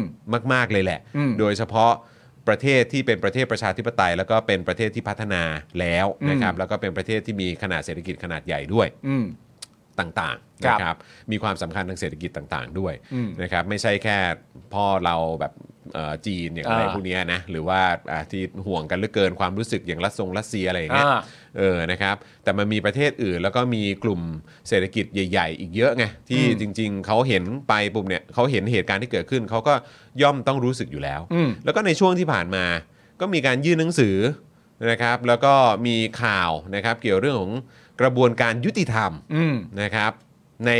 แขนงอื่น อืม ๆของบ้านเราเนี่ยที่ทั่วโลกก็ได้เห็นไปด้วยเหมือนกัน อ่า เรื่องนี้มันเป็นเรื่องของความเชื่อมั่นด้วยเหมือนกันนะครับ ครับ ซึ่งถ้ากระบวนการยุติธรรม การบังคับใช้กฎหมายในบ้านเราเนี่ยมันเป็นอย่างเงี้ยต่อไปเรื่อยๆ คือที่ผ่านมามันก็นานมากพอแล้วนะครับ อืม ความเชื่อมั่นของนักลงทุนน่ะหรือคนที่แม้จะคิดมาเที่ยวในประเทศนี้เนี่ย อืม มันจะยังมีเหลืออยู่ไหมครับ อืม อันนี้คือฝากไว้นิดนึงนะครับ ฮะ คือแบบ มันต้องมันต้องคิดกันบ้างอะครับ ฝากไว้กับรัฐบาลนี้เหรอฮะ ก็คงพูดลอยๆอะครับ ผมไม่ได้พูดกับรัฐบาลนี้อยู่แล้วอะครับ ครับ ผมพูดกับคนที่อยู่ในแวดวงนี้แล้วกัน ครับ นะครับ เพราะว่าอย่าคิดว่าไม่เกี่ยวข้อง เออ เกี่ยวข้องครับ เกี่ยวอยู่แล้วครับ เกี่ยวหนักมากด้วยครับ เกี่ยวอยู่แล้วครับ มันเป็นเรื่องของความเขาเรียกว่าอะไรนะ มันเป็นเรื่องของความไว้ใจ มันเป็นเรื่องของความรู้สึกปลอดภัย มันเป็นเรื่องของความรู้สึกตรงไปตรงมา นะครับผม ถ้าเขาไม่ไว้ใจในประเด็นต่าง ๆ นานาเหล่านี้เนี่ย หรือเขามีความรู้สึกไม่ไว้อกไม่เชื่อใจในกระบวนการยุติธรรมเนี่ย มันก็น่าหวาดหวั่นต่ออธุรกิจของเขาอาชีพของเขาตัวของเขา ครับ นะฮะ อืม มัน แหละ ก็ ครับผ ไม่น่าไว้ใจแล้วในบรรดาอะไรต่างๆกันานาทั้งหมดนี้ก็ย้อนกลับไปว่า ตั้งแต่แรกคุณก็ไม่ได้น่าดึงดูดอยู่แล้วอะ อยู่แล้วครับ วัดตามสถิตินะ ครับ มันก็ไม่ได้น่าดึงดูดอยู่แล้วอะ อืม ถ้ามันเป็นการน่าดึงดูดมากๆจนขนาดแบบว่า ไม่ว่ามันจะเละตุ้มเป๊ะขนาดไหน ก็ยังคงน่าดึงดูดอยู่ดีเนี่ย อืม อันนั้นก็เรื่องหนึ่ง อืม ไม่ได้โอเค แต่มันก็อีกเรื่องหนึ่ง อืม แต่ประเด็นนี้ก็คือคุณว่า ไม่ว่าจะมองมุมไหนเหมือนคุณทำอะไรบางอย่าง โดยที่คุณไม่แคร์เลยว่าข้อต่อรองคุณก็น้อยอะนะฮะ คุณพงพักเอ่อเหมือนเอ่อเขาเรียกว่าอะไรแสดงความเห็นมา เป็นการอธิบายที่เคลียร์ดีนะครับ รู้ว่ามาแข่งกับคู่แข่งที่เป็นเพื่อนกับกรรมการเนี่ยเขาก็ไม่อยากมา อ่าครับผม ซีซีกันอะ เออเป็นการอธิบายที่ ซี ที่เห็น กัน ภาพดีครับ ฮะ ใช่ครับอืมนะฮะรัฐทวีตเราแบบ subject ไม่ใช่ citizen อืม ครับ นะฮะครับก็นั่นแหละครับก็คือเราในฐานะประชาชนแล้วก็สื่อปลอมๆ แบบ Daily Topics เนยนะฮะ ครับ เออก็คงสิ่งที่เราทำได้ก็คือส่งเสียงครับ ฮะ นะฮะเพราะฉะนั้นก็ช่วยกันส่งเสียงนะครับ ครับ แล้วอย่างสิ่งที่ผมก็พวกเราก็พยายามทำกันก็คือส่งเสียงในประเทศ แล้วก็พยายามส่งเสียงไป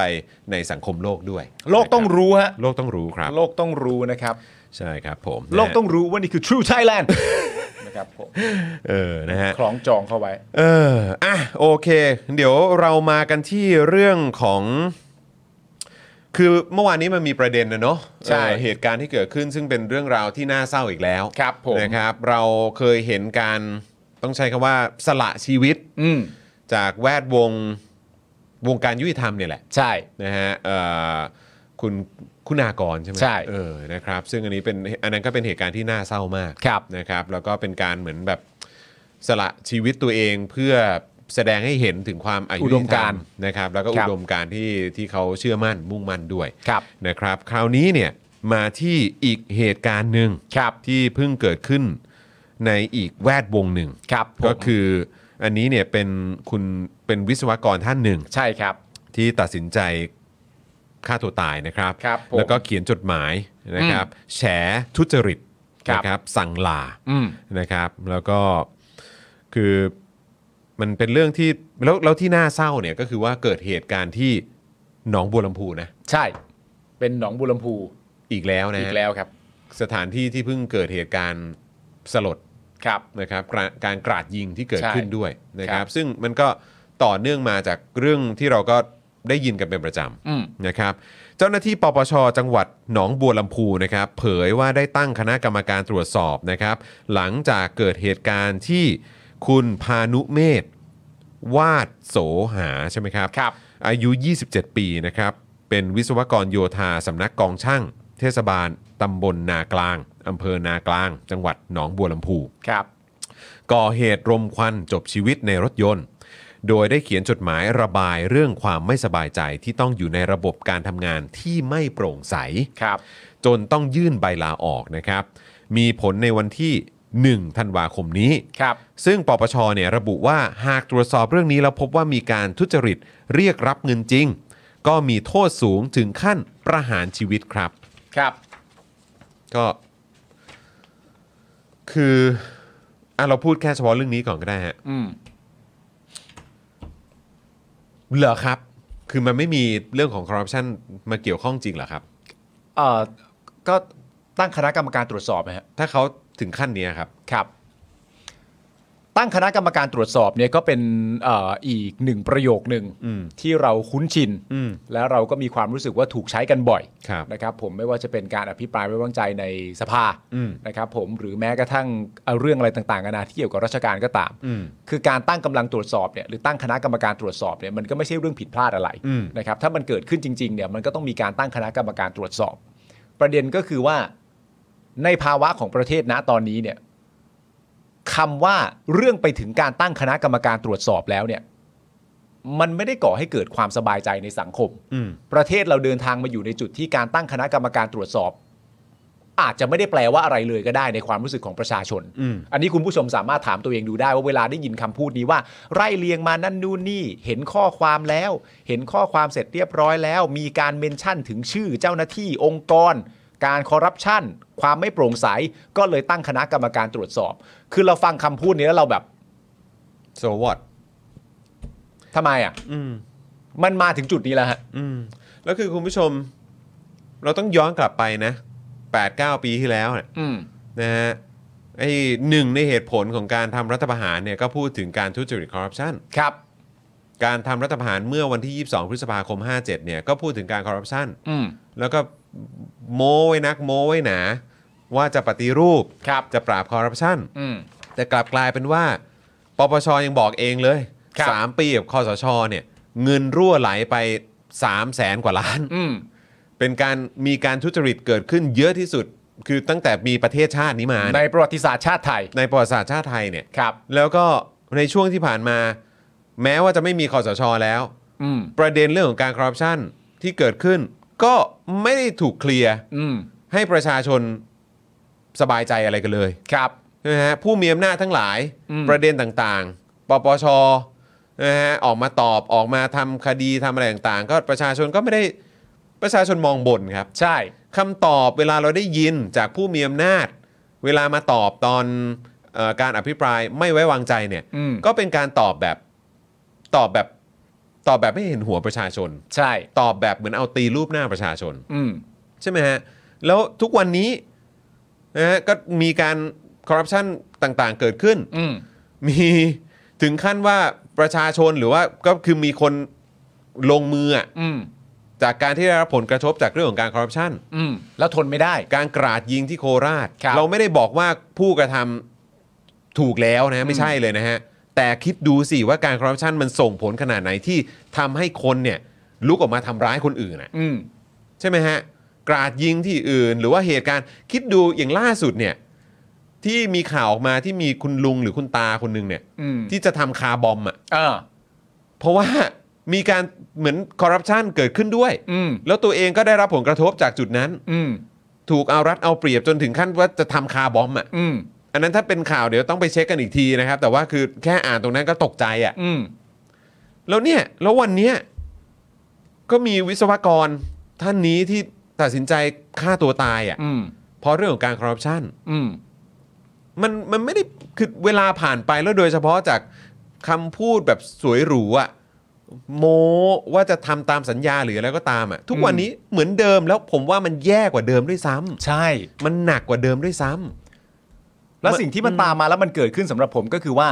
ไอ้ตัวตนคนที่เข้ามาณตอนแรกเมื่อ22พฤษภาปี 57เนี่ยมันเป็นตัวตนคนเข้ามาที่มันประกอบอาชีพทหาร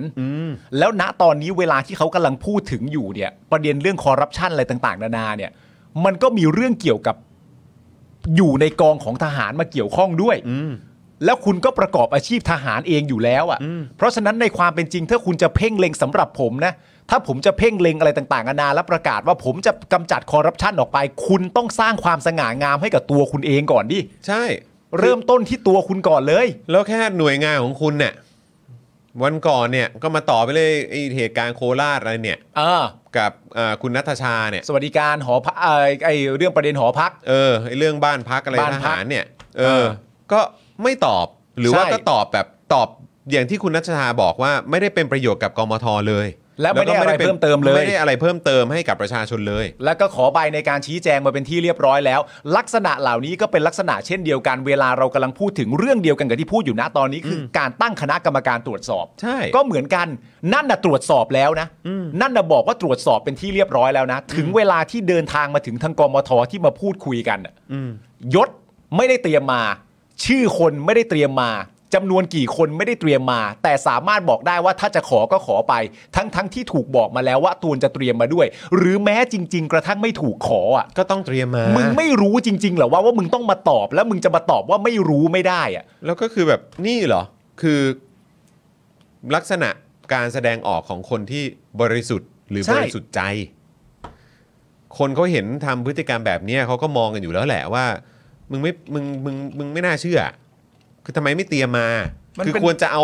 หลักฐานอะไรทุกอย่างมาปาใส่หน้าไปเลยกับคนที่แบบตั้งคำถามกับคุณน่ะ เออ ให้มันไร้ซึ่งข้อสงสัยไปเลย เออ แต่มันคืออะไรมานั่งตอบเออเรื่องนี้ก็เดี๋ยวขอเอกสารได้หรือคือเพื่ออะไรวะ หรือแม้กระทั่งจริงๆอ่ะคุณไม่ได้มีความจำเป็นต้องต่อสู้ในการเอาเอกสารหรือหลักฐานมาปาใส่หน้า เพื่อให้แบบว่าผู้กล่าวหามันผิดก็ได้นะ คือพอถึงเวลาที่คุณผิดอ่ะคุณต้องชี้ให้ได้ดิว่าองค์กรคุณผิดอย่างไรบ้างอ่ะ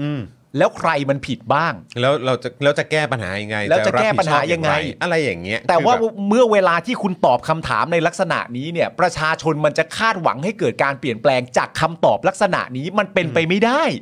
มันจะคาดหวังได้ยังไงกับคำตอบที่แบบว่า ก็เรื่องนี้เอกสารเราเอ่อเตรียมมาอันนี้ไม่รู้ครับเพราะไม่ได้เตรียมเอกสารมา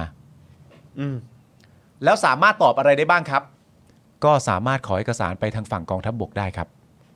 และประชาชนจะหวังว่าเฮ้แม่งเปลี่ยนแปลงแน่ๆเลยว่าจากคำตอบเหล่านี้มันเป็นไปไม่ได้ฮะ ไม่มีทางครั มั บ นเป็นไปไม่ได้ครับ คือเรื่องของเรื่องเนี่ยที่เราหยิบยกเรื่องเหล่านี้ขึ้นมานะครับ เพราะว่าเราอยากจะต่อเนื่องไปถึงประเด็น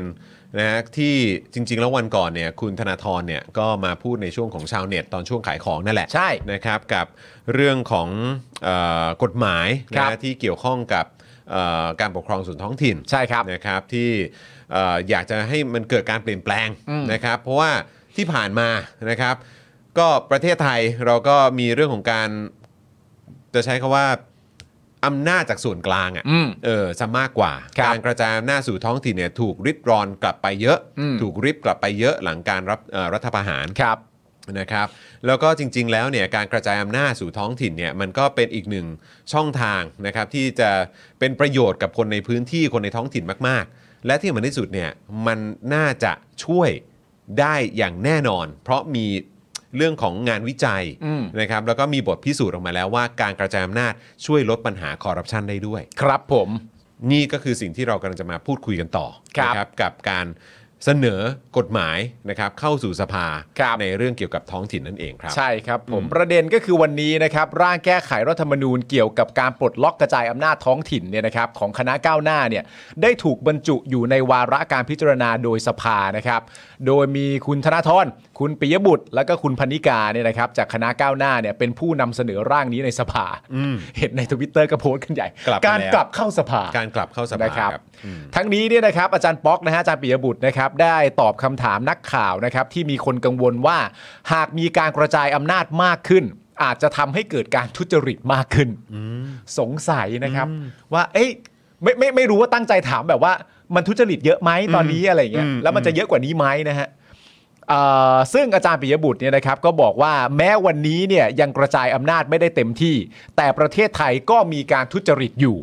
ดังนั้นถึงจะกระจายอำนาจหรือไม่การคอร์รัปชันก็ยังมีอยู่ แต่เมื่อการกระจายอำนาจเนี่ยมันก็ต้องมีการตรวจสอบนะครับ ซึ่งทุกวันนี้เนี่ยก็มีอยู่แล้วในรูปแบบขององค์กรอิสระ และในร่างเนี่ยนะครับยังมีการเติมเรื่องของการตรวจสอบในภาคพลเมืองไปด้วย คือไม่ได้ปล่อยฮะไม่ไม่ได้ไม่ได้ไม่ได้ไม่ได้กระจายแล้วปล่อยโล่งอะฮะ คือเราไปเห็นนะครับ ก็มีคนพูดบอกว่า อ่านี่ นี่ไงดูสิขนาดเอ่อวิศวกรท่านนี้เนี่ยก็ถึงขั้นต้องฆ่าตัวตาย อืม อะ่ะเพราะเรื่องของการเกี่ยวเรื่องของทุจริตอ่ะ เออ นะฮะแล้วเขาบอกว่าเอ้ายิ่งกระจายอำนาจแบบนี้เนี่ย อืม มันจะไม่ยิ่งทำให้เกิดการทุจริตเหรอ เออ ไอ้เราก็มองว่า เออที่ผ่านมาเนี่ย พอมาจากส่วนกลางแล้วมีทุจริตเยอะมากขนาดนี้เนี่ย ไม่ดิ้นนะ ไม่ดิ้นเนาะ เออ แต่พอมันมีงานวิจัยแล้วก็มีบทพิสูจน์ออกมาแล้วว่าการกระจายอำนาจ แล้วก็การมีส่วนร่วมของภาคประชาชนเนี่ย เออ มันช่วยลดการคอร์รัปชันได้ เออ ลดการทุจริตได้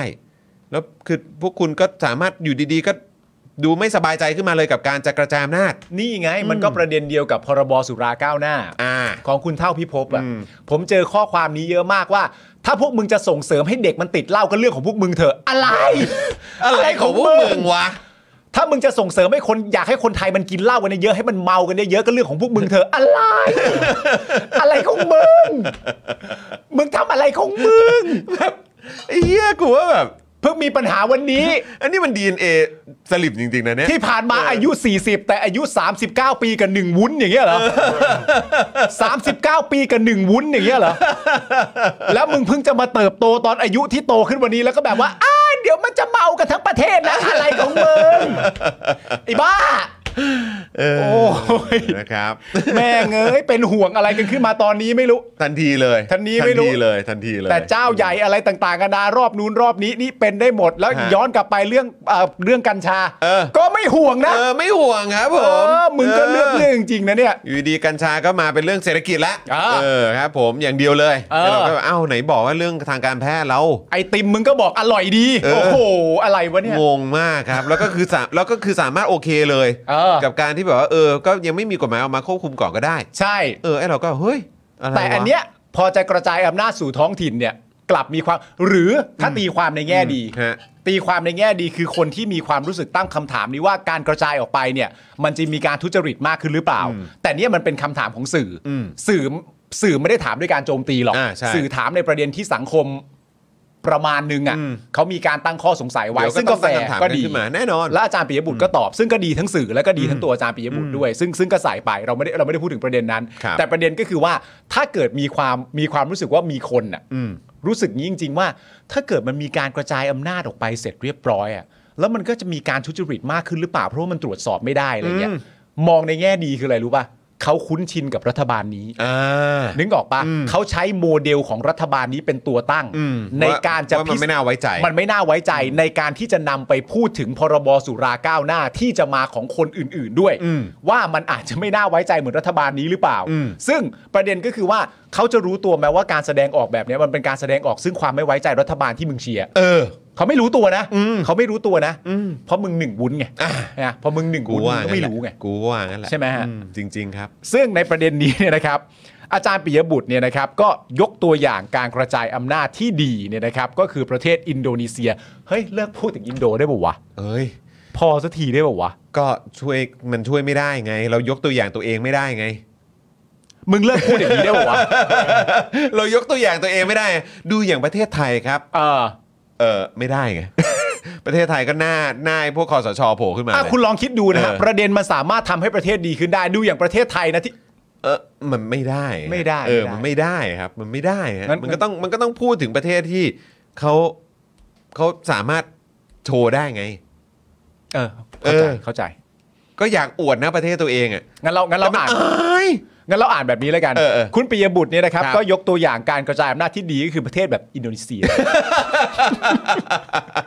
ไม่พอใจเว้ย G20 ใช่ไหม อาจียี่สิบ G20 ของเขาเนี่ยโอ้โห เออ อลังการงานสร้างมาก ๆ เลยนะครับ ทำได้ มีแต่ ดี มีแต่ผู้นำอยากไปกันนะฮะ รายการแล้วก็รู้สึกว่าในคอนเทนต์ข้างในก็ถกประเด็นเรื่องสำคัญสำคัญ คือ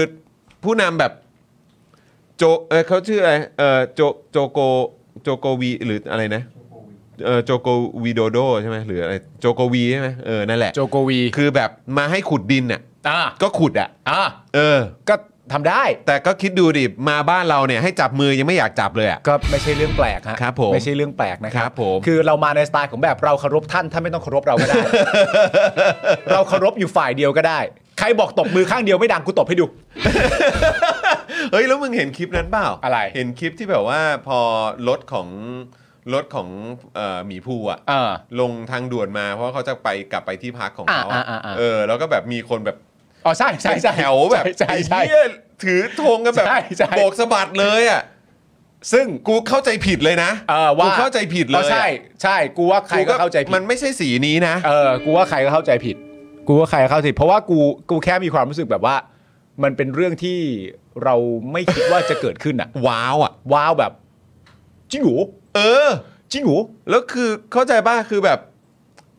บกธงเลยเหรอ คือถ้าเกิดขนาดนี้นี่ถ้าเป็นคนไทยทำหรืออะไรอย่างเงี้ยคือ คือเข้าใจป่ะเหมือนแบบเหมือนทำในกรณีอื่นน่ะ เออ ก็อาจจะโดนอะไรก็ได้อะ ใช่ คือไม่ปลอดภัยอ่ะ ใช่ แต่ก็กำลังคิดนะว่าในความเป็นจริงแล้วอ่ะคือลักษณะเนี้ยถ้าดูจากอันนี้เป็นตัวอย่างอ่ะ อืม ลักษณะการทำแบบการโบกการอะไรต่างๆกันานาอะไรอย่างเงี้ย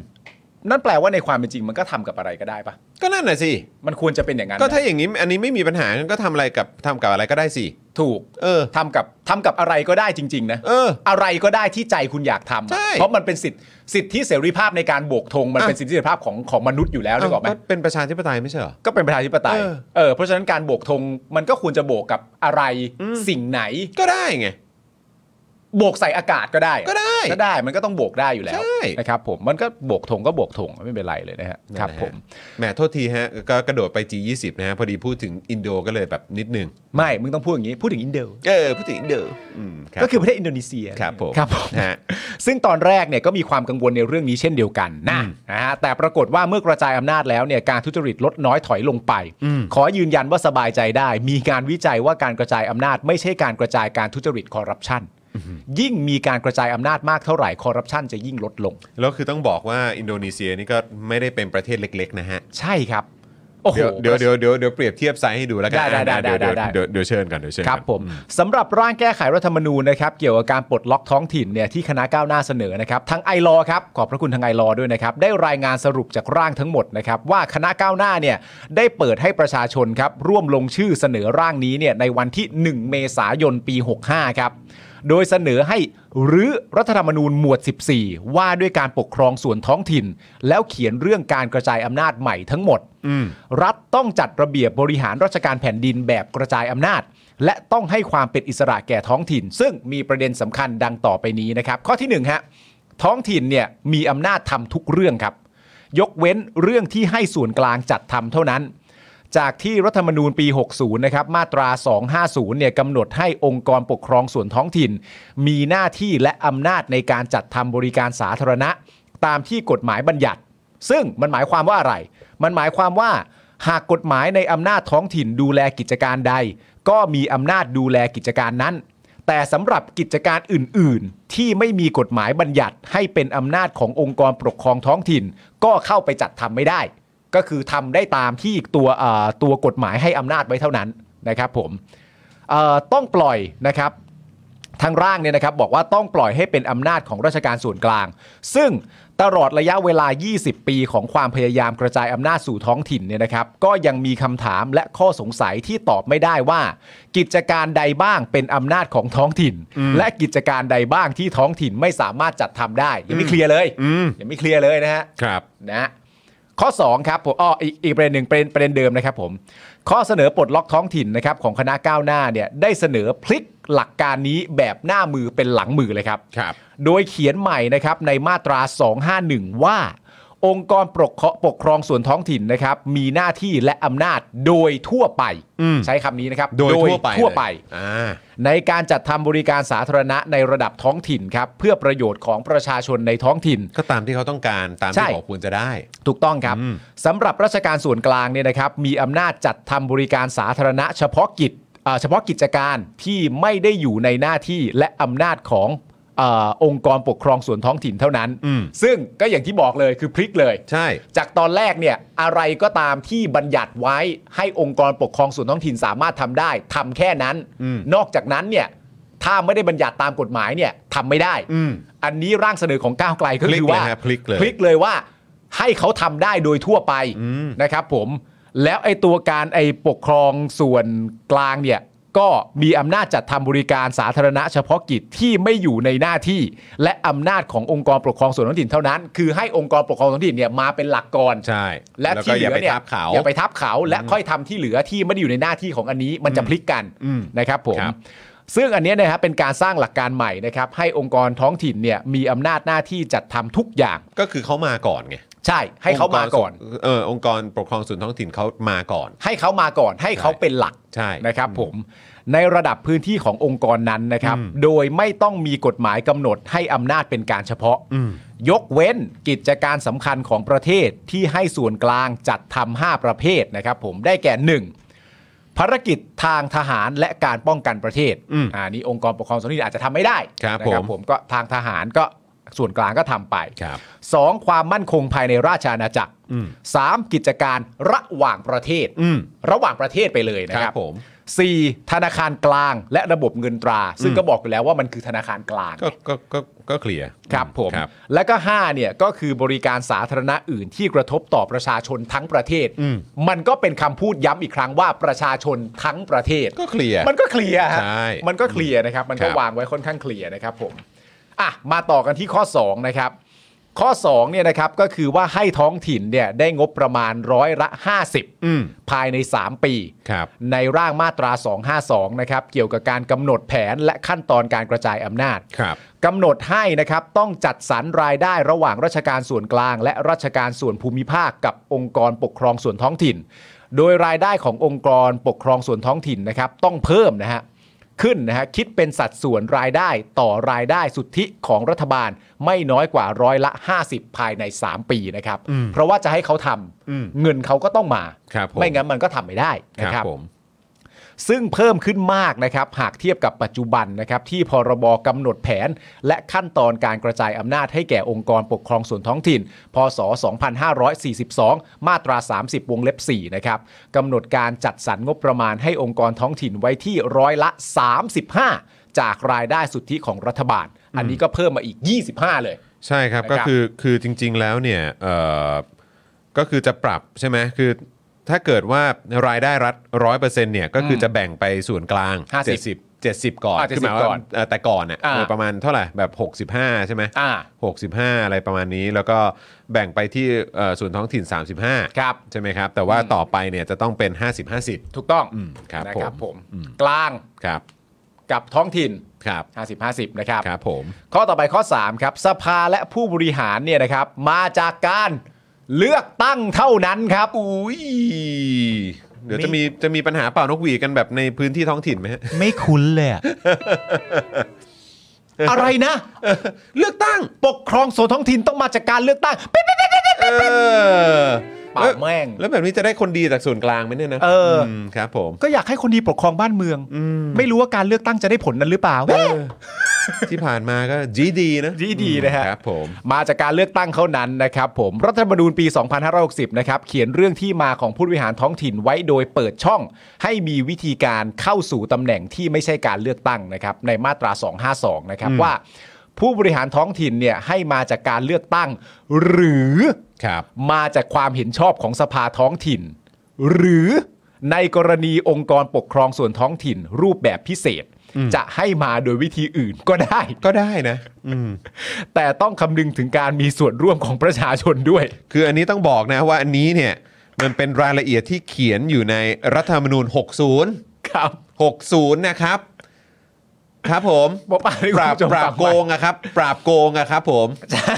ปราบโกงฮะเนี่ยปราบโก อันเนี้ย ง ป ฮะ ราบโกงแน่ ปราบโกงครับ ๆใช่เขาบอกว่าเอ้ยย้ำอีกครั้งหนึ่งนะฮะของ 60 เนี่ยของมาตรา 252 บอกว่า ผู้บริหารท้องถิ่นให้มาจากการเลือกตั้งอ่ะตั้งต้นแบบนี้ก่อนนะ แต่ก็มีหรือตามมาว่าหรือมาจากความเห็นชอบของสภาท้องถิ่น หรือในกรณีองค์กรปกครองส่วนท้องถิ่นรูปแบบพิเศษ จะให้มาโดยวิธีอื่นก็ได้ พอพูดทั้งหมดนี้เสร็จเรียบร้อยเนี่ยก็มาย้ำตอนท้ายอีกทีหนึ่งว่า แต่ว่าอย่าลืมให้ประชาชนมีส่วนร่วมด้วยนะ มันจะส่วนร่วมยังไงอะฮะ ครับผมเป็นรัฐธรรมนูญที่ดีมากอะฮะ ดีมากนะ ดีดีฮะหก ดี ศูนย์ นะ เนี่ยครับผม ซึ่งพอมันเป็นอย่างนี้เนี่ยนะครับร่างปลดล็อกท้องถิ่นจึงเขียนใหม่นะครับ ครับ โดยเน้นย้ำหลักการว่าผู้บริหารท้องถิ่นต้องมาจากการเลือกตั้งเท่านั้น เท่านั้นนะ เขียนแม่งจบเลย เคลียร์ต้องมาจากการเลือกตั้งเท่านั้นครับ ถ้าเรา ถ้าเราแบบ ซึ่งถ้าเกิดว่าจะไปขัดนี่ผมอยากรู้เหมือนกันว่า คุณคุณจะคุณจะขัดว่าอะไร ใช่ ก็ต้องมาจากการเลือกตั้งไง เออ ต้องมาจากการเลือกตั้งเท่านั้น แล้วคุณจะแบบ แต่ว่าแต่อะไร แต่อะไรก็เคลียร์ไหม่ล่ะก็มาจากการเลือกตั้งไงแฟร์ๆไง ถ้าเราสัมภาษณ์คุณธนาธรอ่ะ เออ เราควรจะแกล้งคุณธนาธรแบบนี้นะพอคุณธนาธรพูดเสร็จเรียบร้อยว่า ร่างใหม่เนี่ยนะครับของร่างของมาตรา 252 ในร่างของการปลดล็อกท้องถิ่นเนี่ยเราก็เขียนไว้อย่างชัดเจนนะครับว่าผู้บริหารท้องถิ่นเนี่ยต้องมาจากการเลือกตั้งเท่านั้น แล้วมึงกับกูก็แบบ หรือ ต้องมีต้องมีหรือด้วยไหมครับ คุณธนาธรบอกไม่มีหรือครับมัน เฮ้ย ต้องมาจากการเลือกตั้งเท่านั้น หรือ หรือไหมหรือด้วยวิธีพิเศษอื่นๆ หรือโดยมีประชาชนมีส่วนร่วมไง ในกรณี ไม่ได้ พิ เหรอ พิไม่เหรออะไรวะ ต้องเลือกตั้งเท่านั้นเหรอ คุณธธ เฮ้ย อะไรวะคุณธนาธร มันมันมันแบบมันมันเคลียร์ไปอ่ะ มันคือ มันเคลียร์ไป คือทำอย่างเงี้ยไม่เกรงใจว่าไม่ชินเหรอ ทำอย่างนี้ไม่เกรงใจแบบอ่ะพอพอไม่ชินแล้วมันเดินลำบาก เออ อะไรอย่างเงี้ยเหรอ คุณธนาธรต้องถี่ถ้วนนะ เออ ใช่ไหมฮะ เออ ในฐานะชาวเน็ตนะ อะไรกันนะเนี่ย ครับผม แล้วก็มาอีกประเด็นหนึ่งก็คือว่า และชัดเจนกว่าการเลือกตั้งอีกนะครับ ต่อมาก็คือว่าส่วนกลางเนี่ย ห้ามก้าวไก่ายจะเพิกถอนคำสั่งต้องไปศาลปกครองเลย โอ้โหย การกระจายอำนาจเนี่ยนะครับและความเป็นอิสระของท้องถิ่นเนี่ยเป็นหลักการสำคัญที่ต้องคงไว้ แต่ขณะเดียวกันราชการส่วนกลางก็ยังต้องมีบทบาทในการกำกับดูแลบ้าง เพื่อให้มีระบบการตรวจสอบถ่วงดุลการใช้อำนาจ ก็แฟร์นะ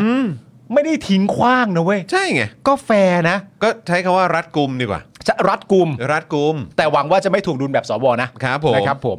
รวมทั้งการบริหารประเทศเนี่ยให้ไปในทางทิศเอ่อไปในทิศทางเดียวกัน รัฐธรรมนูญปี2560 นะครับ จึงกำหนดไว้ในมาตรา 250 นะครับวรรค5ว่า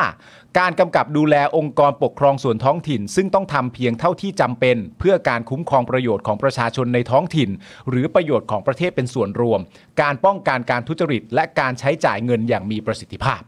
นะครับผม มาเดี๋ยวผมต่อดีกว่า เดี๋ยวนะ นะครับ ร่างปลดล็อกท้องถิ่นเนี่ยต้องการคุ้มครองความเป็นอิสระของท้องถิ่นให้มาก และชัดเจนยิ่งขึ้นนะครับ ครับ จึงเขียนใหม่ครับในมาตรา 254 นะครับเอ่อทับ3นะครับ ครับ ว่า การกำกับดูแลองค์กรปกครองส่วนท้องถิ่นเนี่ยจะทำได้ก็ต่อเมื่อมีกฎหมายบัญญัติไว้ ต้องทำเท่าที่จำเป็น และมีหลักเกณฑ์ วิธีการและเงื่อนไขที่ชัดเจน ครับ สอดคล้องและเหมาะสมกับรูปแบบการปกครองส่วนท้องถิ่น ครับ การกำกับดูแลจะกระทำได้เฉพาะการตรวจสอบความชอบด้วยกฎหมายของการกระทำขององค์กรท้องถิ่น ในกรณีที่ผู้มีอำนาจกำกับดูแลเห็นว่า การกระทำขององค์กรท้องถิ่นใด น่าจะไม่ชอบด้วยกฎหมาย อืม ก็ยังไม่อาจออกคำสั่งเพื่อยับยั้ง หรือเพิกถอนการกระทำนั้นได้นะครับ แต่ให้ฟ้องต่อศาลปกครองเพื่อขอเพิกถอนการกระทำนั้น นะ นะฮะก็ส่งกลับไปสู่เรื่องของเออกระบวนการยุติธรรม แล้วศาลปกครองจะบอกไหมเอ้ยอย่างนี้ต้องทำงานหนักขึ้นเปล่า เฮ้ยอันนี่เพื่อประโยชน์ของ สังคมโดยรวมไง ใช่ถูก นอกจากนี้ครับมาตรา 254ทับ3เนี่ยนะครับยังกำหนดนะครับว่าต้องมีการออกกฎหมายยกเลิกอำนาจของผู้กำกับดูแลที่มีอยู่ก่อนหน้านี้ อืม อันนี้สำคัญ ครับ ยกเลิกอำนาจของผู้กำกับดูแลในการให้ความเห็นชอบในร่างข้อบัญญัติท้องถิ่น และให้กฎหมายซึ่งให้อำนาจกระทรวงมหาดไทย ในการออกระเบียบเกี่ยวกับการกำกับดูแลทั้งหลายทั้งปวง และบรรดากฎระเบียบหรือหนังสือเวียนที่ให้อำนาจกำกับดูแลทั้งหลายทั้งปวง สิ้นผลไปครับ อุ้ยว้าว ก็ต้องเคลียร์ไงก็ต้องเคลียร์ไอ้อะไรเก่าๆเดิมๆออกไปซะ อ๋อ ถ้าไม่เคลียร์ทำไม่ได้อะ ไม่ได้ ไม่เคลียร์เดินไม่ได้อะ นะครับ นะครับ นะฮะประชาชนนะครับเข้าชื่อ 3 ใน 4 ขอถอดถอนผู้บริหารท้องถิ่น มีผลทันที อ่า นะครับ และเดี๋ยวโทษนะฮะฟึบอ่าอ๋ออันนี้อันนี้เอ่อเมื่อกี้คือข้อ 5 ข้อห้าใช่ ประ ครั ชา บ ชนเข้าชื่อ 3 ใน 4 ขอถอดถอนผู้บริหารท้องถิ่น มีผลทันที อันนี้ก็มีการดึงเอาประชาชนมามีส่วนร่วมอีกแล้ว ใช่ นะครับ หกครับทำประชามติยกเลิกส่วนภูมิภาคใน 5 ปี อืม นะครับเอ่อในระบบปัจจุบันเนี่ยนะครับการบริหารราชการในต่างจังหวัดยังขึ้นอยู่กับระบบการปกครองส่วนภูมิภาค ครับ กล่าวคือระบบจังหวัดนั่นแหละ อืม ที่นำโดยผู้ว่าราชการจังหวัดไง ครับ เออ นะครับ แล้วก็อำเภอที่นำโดยในายอำเภออ ม ซึ่งเป็นระบบที่ปกครองโดยคนที่ราชการส่วนกลางเนี่ยส่งมารับผิดชอบงานในพื้นที่ ครับ ใช่ไหมฮะและขึ้นตรงต่อราชการส่วนกลางมากกว่าประชาชนในพื้นที่ อ่า เคลียร์ชัดเจนมาก ก็ไม่ได้เลือก ก็เห็น มาครับ เห็นกันอยู่อะค ค รั รับ บ ซึ่งเมื่อมีการปกครองส่วนท้องถิ่นขึ้นมาทำให้ในแต่ละพื้นที่มีการปกครอง 2 ระบบทับซ้อนกันอยู่ ครับ มันก็ควรจะต้องยกเลิกมันไป อ่า นะครับหากข้อเสนอปลดล็อกท้องถิ่นผ่านนะครับแล้วก็ประกาศใช้นะครับระบบการปกครองส่วนท้องถิ่นเข้มแข็งขึ้น ได้รับงบประมาณมากขึ้น และมีอำนาจหน้าที่จัดทำบริการสาธารณะแทบทั้งหมดแล้ว ร่างปลดล็อกท้องถิ่น จึงเสนอให้คณะรัฐมนตรีจัดทำแผนเพื่อยกเลิกระบบราชการส่วนภูมิภาคภายใน 2 ปี ครับ ก็มีเวลาในการจัดการนะครับ ครับ และให้จัดทำประชามติเรื่องการยกเลิกราชการส่วนภูมิภาคภายใน 5 ปี ครับ นับตั้งแต่ร่างฉบับนี้ประกาศใช้ ครับ ทั้งนี้นะครับการพิจารณาร่างแก้ไขรัฐธรรมนูญวาระแรก หรือว่าการรับหลักการเนี่ยต้องได้เสียงไม่น้อยกว่าครึ่งหนึ่งของสมาชิกเท่าที่มีอยู่ของสองสภา หรือว่า 375 เสียง ครับ และในจำนวน 375 เสียงนี้เนี่ยต้องได้เสียงเห็นชอบจากสว หนึ่งในสามใช่ไหมครับ หนึ่งใน 3 ของจำนวนสวครับ หรือ 84 คนนั่นเองครับ ครับ คุณผู้ชมคิดว่ายังไงอะเมื่อผ่านจากนั้นนะครับจะมีการตั้งคณะกรรมาธิการพิจารณาร่างแก้ไขรัฐธรรมนูญขึ้นมาครับ นี่ก็ตามขั้นตอน นะฮะแต่ว่าก็นึกย้อนกลับไปถึงที่คุณไอติมพูดถึงเรื่องของรีเซ็ตประเทศไทยใช่ไหม อืม Reset Thailand เออนะครับเออรีเซ็ตไทยแลนด์เนี่ยก็ ครับ คือแม้ว่าถ้ามันจะไม่เกิดขึ้น หรืออะไรก็ตามใน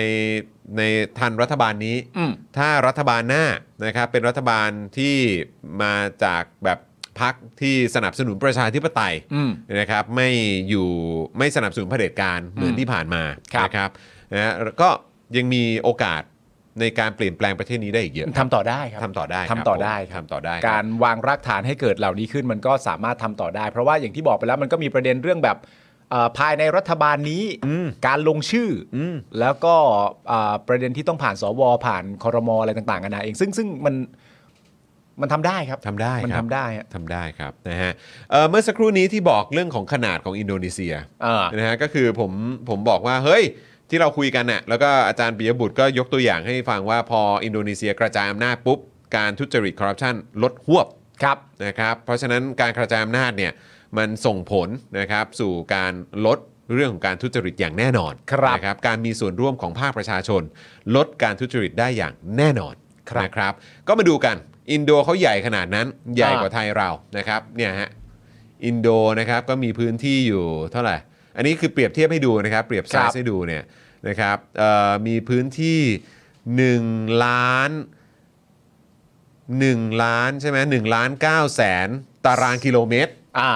เนาะเออนะครับเขาบอกว่า the largest เอ่อตึ๊ดตึ๊ดตึ๊ดตึ๊ดแล้วก็เป็น largest island country in the world อ่าโอเค อ่าน นะครับก็เป็นประเทศเกาะที่แบบใหญ่ที่สุดในโลกอะ่ะนะครับมีพื้นที่1ล้าน9แสนตารางกิโลเมตร ส่วนไทยเราเนี่ยมีพื้นที่ เท่าไหร่ โษนะฮะ ใหญ่เปิดตัวไหม ห้าแสนหนึ่งหมื่นสามพันตารางกิโลเมตร ไม่ถึงครึ่งเลยเหรอ ตีเทว่าของเขา2 2 ล้านละกันของเรา 5 0 0แสนนะครับ เหรอ ครับ แล้วขนาดประเทศแบบเขานี่ก็ยังกระจายอำนาจสู่ท้องถิ่นได้เหรอ ใช่แล้วก็ปัญหาคอร์รัปชันก็ลดพวบพวบพวบพวบพวบพวบพวบ ด้วย อืม จากการกระจายอำนาจสู่ท้องถิ่น ใช่ ซึ่งอย่างที่บอกไปย้อนกลับมาประเด็นเรื่องความไวเนื้อเชื่อใจเนี่ยผมมีความรู้สึกว่าอะไรต่างๆนานาที่มันเป็นข้อดีอ่ะ อืม มันต้องศึกษาถูกไหมฮะ อืม ว่าทำอย่างไรมันจึงจะกลายเป็นข้อดีได้ อืม หรือมีช่องว่างหรือว่าช่องโหว่ตรงไหนที่มันต้องปิด แล้วปิดจะได้ผลแต่ที่เป็นข้อดีที่เป็นข้อที่เป็นประโยชน์ต่อประชาชนเท่านั้นซึ่งผมก็เชื่อว่าเขาก็ทำอ่ะ ใช่แล้วก็คือแบบเมื่อกี้ที่เราเห็นเนี่ยเออช่วยเอารูปขึ้นอีกทีได้ไหมฮะ ครับ คือของเราเนี่ยเป็นผืนแผ่นดินเดียวนะฮะ ทำไมฮะ เราเป็นผืนแผ่นดินเดียวนะครับ อืม เราเป็นขวานทองด้ามเดียวเลยนะครับ ครับ แต่ของเขาเนี่ยเป็นประเทศเกาะอะ ใช่เป็นเกาะเลย ที่แบบใหญ่ที่สุดในโลกอะ อืม แล้วก็ดูสิมีกี่เกาะ อืม แล้วก็แยกกันนู่นนั่นนี่อะไรกันเต็มไปหมดเลย อ่า แต่การกระจายอำนาจของเขาเนี่ยไม่ต้องเป็นผืนเดียวกันเนี่ยปัญหาคอร์รัปชันเขาก็ลดครับ ใช่ แล้วของเราเนี่ยมีเป็นผืนแผ่นดินเดียวด้ามขวานทอง อืม อันนี้เนี่ยกระจายอำนาจไม่ปัญหาเนี่ยน่าจะน้อยกว่าอินโดนีเซียแน่นอนอ่ะ ใช่ฮะ แล้วผลที่เราน่าจะได้เห็นเนี่ยก็น่าจะเห็นได้ไวกว่าอินโดอีกนะ เอา ผม ข ว่า นาดประเทศมันเล็กกว่า ก็ดูสิครับ กระจายอำนาจส่วนท้องถิ่นแล้วจริง ๆ ถ้าสมมติว่ามีการตรวจสอบจริง ๆ เนี่ย มันไม่น่าจะตรวจสอบยากเท่าประเทศเขานะ นั่นเลยสิครับ ป ข ระ อง เทศเขาเบลเริ่มนะ เออ ของเขานี่เผลอๆต้องแบบบินข้ามเกาะบินไปบินมา เออ หรือเปล่าคือแบบคือเขาเขาคือปัญหาอะไรของเขาน่าจะเยอะกว่าเยอะฮะ ใช่ เออแต่ของเรานี่เป็นด้ามขวานทองอันเดียวเลยนะฮะ ใช่ เออ มันแล้วมันเล็กกว่าเยอะนะ แล้วจำนวนประชากรก็น้อยกว่ามากเฮ้ยอินโดนี่ประชากรเท่าไหร่ ประชากรอ่ะเดี๋ยวผมเช็คฮะ ประชากรอินโดเท่าไหร่คุณผู้ชมฮะ อินโดนีเซียนะ ของเราตีไว้สักประมาณ 70 ก่อนแล้วกันนะ ใช่ครับผมของเขาเนี่ย population นี่อยู่ population อยู่ที่เท่าไหร่ 275 ล้านครับ จะฮะสองร้อยเจ็ดสิบห้าล้านเหรอ 275 ล้านครับ 275 ล้านเหลือประเทศเขาอะ อืม แล้วเป็นประเทศที่มีการกระจายอำนาจสู่ท้องถิ่น แล้วก็คอร์รัปชันลดลงเหรอะ ครับผม เหรอฮะ ลดลงอย่างเห็นได้ชัดด้วยนะฮะ แล้วของเราคือ ถ้าสมมติว่าของเราตีซะว่าเป็น 75เนี่ยก็คือประชากรเราน้อยกว่าเขาประมาณ 200 ล้านคน อืม นั่นแหละครับ ของเรานี่จริง ๆ แล้วอย่างในเว็บไซต์นี่ยังขึ้นว่าเป็น 69 ล้านอยู่นะ 69 69.95 แต่ผมก็ปัดให้เป็น 70 ก็ได้ ก็จะได้เข้าใจง่ายๆไง อ่าใช่ 69.95 ก็น้อยกว่าประมาณสัก 200 กว่ากว่าล้านคน ครับผม เพราะฉะนั้นทำได้นะ ทำได้น่าจะทำได้นะ แต่ข้อที่ข้อที่ไม่ชอบอย่างเดียวในร่างเนี้ยก็มีอันเดียวคือ เขียนเคลียร์ไป อะเขียนเคลียร์ไปอะไม่ชอบ เขียน เนี่ย เขียนเคลียร์เกินไปใช่ไหมฮะ เออ เออครับผม คือคณะก้าวหน้านี่เขาเป็นในายพรานเหรอฮะ ทำไมฮะ ทำไมเขาชอบดักอะ ฮะ คณะก้าวหน้านี่เขาเป็นมาทางในายพรานเหรอ เออ ทำไมเขา ครับ ชอบ ผม ดักอะฮะและดักแบบใจดีด้วยนะว่า นี่ เออ เอ่อส่วนกลางเนี่ยมีหน้าที่ต้องตรวจสอบถ่วงดุลนะ เราไม่ได้ทิ้งคุณนะ เออ แล้วถ้าคุณยืนยันว่าตัวคุณเองเป็นคนเป็นคนดีเนี่ยเราไม่คอร์รัปชันเนี่ย อืม หน้าที่ถ่วงดุลนี่เหมาะกับคุณมากเนี่ย อืม เฮ้ย คุณเจนถามว่า เฮ้ย อินโดเนี่ยมีจำนำข้าวไหม จะนำข้าว จำนำข้าว เออ จะข้าวจะจะข้าวไปเลย เออคุณเคนกบอกว่าพื้นที่ใหญ่กว่า 3 เท่า ประมาณประประมาณของประชากรเนี่ยมากกว่า 3 เท่านะครับเซมโมเดลเนี่ยก็น่าจะไหวนะ ใช่ไหวอยู่นะ คือถ้าเกิดคน คือถ้าถ้ามีคนดีออกมาปฏิเสธ การกระจายอำนาจเพื่อลดปัญหาคอร์รัปชันเนี่ยนะครับ ผมก็รู้สึกว่าก็มันก็แปลกประหลาดนะ บอกมันน่าแปลกอยู่แล้ว อยู่แล้วครั น่า บ แปลก ผม อยู่แล้ว เพราะว่าเราก็ยึดถือว่าประเทศเราเป็นประชาธิปไตยใช่ไหม ใช่ไหมล่ะ นะครับผมแล้วจริงๆมีประเด็นนะถ้าสมมติว่ามองย้อนกลับไปประเด็นแบบสมมติผมมาถามคุณอย่างเงี้ย อืม สมมติเป็นสลิมอย่างเงี้ย อืม พอมาถามว่าเฮ้ยจอห์นคุณน่ะเชียร์เรื่องการกระจายอำนาจอะไรต่างๆนานานั่นนู่นนี่เนี่ยผมกังวลนะว่าการกระจายอำนาจเนี่ยมันจะทำให้เกิดการคอร์รัปชันมากขึ้น อืม เออมากมากขึ้นมากขึ้นกว่าที่เป็นอยู่ อืม เออแล้วมึงแล้วมึงก็หยุดแล้วแบบมากขึ้นกว่าอะไรนะ เออ กว่าที่เป็นอยู่อ่ะโอเค เออ งั้นเราหยุดมาคุยเรื่องที่เป็นอยู่นะตอนนี้ เรา ก่อนดี คุย กว่า กันเรื่องที่เป็นอยู่ตอนนี้ดีกว่า ซึ่งกูไม่คุย เออครับผม กูไม่คุย เพราะว่า คือยังมีอะไรให้พวกกูคุยอีกเนี่ย ใช่ ที่เห็นเห็นอยู่เนี่ย ใช่ อืมครับผม เพราะว่าการกระจายอำนาจส่วนไปสู่ท้องถิ่นเนี่ยมันอาจจะเป็นที่มาของจำนำข้าวก็ได้ อืม ครับ คุณราหูถามว่าอินโดเนี่ยเคยมีคนเอาสมบัติชาติไปขายไหม เร่ขายป่ะฮะ เอออุ้ยอุ้ย อุ๊ยอุ๊ย ครับผมคุณ Rocket นะบอกว่าผ่านไปร้อยปีจำนำข้าวตลอดไปครับผม คุณเวชเชตบอกเอ้ยไอ้ตรวจสอบเมื่อกี้มันหน้าที่สวเลยนี่หว่า เออเรียกว่าจำนำข้าว forever เออ เออนะครับ มันมีจังหวะหนึ่งอ่ะ เออ ที่เชสวิกโบสแมนอ่ะ เออ คือปกติมันจะทำแบบ เออ ทำแบบแบบเต็มๆอย่างเงี้ย เออ แต่มันมีจังหวะที่แบบภาคแรกที่เขาเดินผ่านแบบ เออ เดินผ่านน้องสาวอ่ะ เออ แล้วทำเร็วๆอ่ะ เออ เท่มาก เออ เดินผ่านเนี่ย เออ เอ้ยเย่เท่นะครับ ออ เท่นะครับ ฮอ่ะโอเค คุณผู้ชมครับ ต่อกันดีกว่านะครับ คราวนี้เราลงใต้กันหน่อยไหม ใช่ นะฮะบอร์ดเกมนี่เป็นภัยต่อความมั่นคงนะ โอ้ ฮะ ทุกอย่างเป็นภัยได้หมด บอร์ด นะครับ เก ผม ม เป็นภัยต่อความมั่นคงครับ ป้ายก็เป็นได้บอร์ดเกมก็เป็นได้นะครับ ที่จีนกระดาษเปล่าเป็นได้นะ ครั ฮะ บผม โอ้โห นะ ง ฮะ งไปหมดนะฮะ ทำโพลก็เป็นภัยต่อความมั่นคงได้ครับ ทำโพลก็เป็นภัยได้ครับผม แล้วก็เอ่อการเรียกร้องประชาธิปไตยบางทีก็เป็นภัยะ เป็นภัย แปลกดีเหมือนกัน ได้ นะ ค ค รั รั บบ ผ ผม ม คือเรื่องนี้นะครับเป็นเรื่องที่ตำรวจนะฮะทหารนะครับบันนังสตาร์ครับบุกร้านกาแฟ ยึดบอร์ดเกมปาตานี Colonial Territory นะครับ ครับ อ้างว่าอาจหมินเหมผิดกฎหมายครับ อืม ยึดนะยึด ครับ ครับผม ครับผม ตำรวจและทหารนะครับเข้ายึดบอร์ดเกมปาตานี Colonial Territory นะครับจากร้านกาแฟชื่อว่า Life Coffee Slow Bar ครับในตลาดบันนังสตาจังหวัดระยะอ่ายะลาครับโดยไม่แสดงหมายค้นใด ๆ ต่อเจ้าของร้านครับ ครับ ซึ่งเจ้าหน้าที่เนี่ยอ้างว่าบอร์ดเกมนี้เนี่ยอาจมินเมผิดกฎหมาย จึงขอยึดไปตรวจสอบ ขณะที่ก่อนเกิดเหตุเพียงหนึ่งวันนะครับพักชักหนึ่งฮะชื่อว่าพักไทยพักดีเนี่ยนะค ค รั รับ บผม ไทยพักดีเนี่ยนะครับ ครับ ได้ไปยื่นหนังสือต่อปลัดกระทรวงมหาดไทยเพื่อให้ตรวจสอบบอร์ดเกมนี้ โดยบอกว่าเนื่องจากกลุ่มผู้จัดทำบอร์ดเกม ได้รับการสนับสนุนจากคณะก้าวหน้า หรือมูลนิธิก้าวหน้านั่นเองนะฮะ อาจมีเนื้อหาสาระที่นำไปสู่ความแตกแยกสร้างแรงกระตุ้นให้แบ่งแยกดินแดนได้ โอ้โห ไทยพักดี โอ้โห เขาไปยื่นมาแบบนี้ดูครับโอ้ นี่ไม่ใช่ไม่ใช่แบบเรียนไม่ใช่อะไรด้วยนะฮะ นี่มัน ใช่ บอร์ดเกมด้วยนะฮะ บอร์ดเกมฮะ บอร์ดเกมนะฮะ เล่นเกมฮะ นี่ทำให้นึกถึงไอ้เกมนั้นที่เราคุยกันเนาะ อ่า ไอ้เกมมันชื่อเกมอะไรนะ ท็อปท็อปิคอล topical อะไรสักอย่างอะเออ topical เนี่ยที่แบบว่า สร้างเกาะ เอออที่แบบว่ามีเรื่องเผด็จกงเผด็จการแล้วก็เออตายแล้ว ใช่ เออไม่ได้นะ มันก็เป็นภาพลักษณ์ที่ผมมีความรู้สึกว่ามันชัดเจนเหมือนที่เราเคยคุยกันใช่ไหมไอ้เกมต่อสู้แบบเกมญี่ปุ่น พวกเกมแบบซามูไรวอรเยอร์พวกเกมบาซาระอะไรพวกเนี้ยซึ่งมันก็จะเป็นเกมที่เล่าประวัติศาสตร์การรบของของญี่ปุ่น ผ่านกษัตริย์หลายต่อหลายคนที่ผ่านช่วงกันมา แล้วก็จักรพรรดิใช่ แล้วก็เอ่อเล่าทั้งเรื่องที่ดี และเรื่องที่เลวและไม่งดงาม ทั้งหมดเป็นสตอรี่แล้วทำในรูปแบบเกม แล้วก็มีคนเล่นเป็นจำนวนมาก ซึ่ง ซึ่งมันจะเป๊ะทางประวัติศาสตร์หรืออะไรก็ตาม อันนี้ก็มันเป็นเกมอ่ะ มันเป็นเกม เออ แต่ประเด็นก็คือว่าไม่ว่าจะดีหรือไม่ดีเนี่ย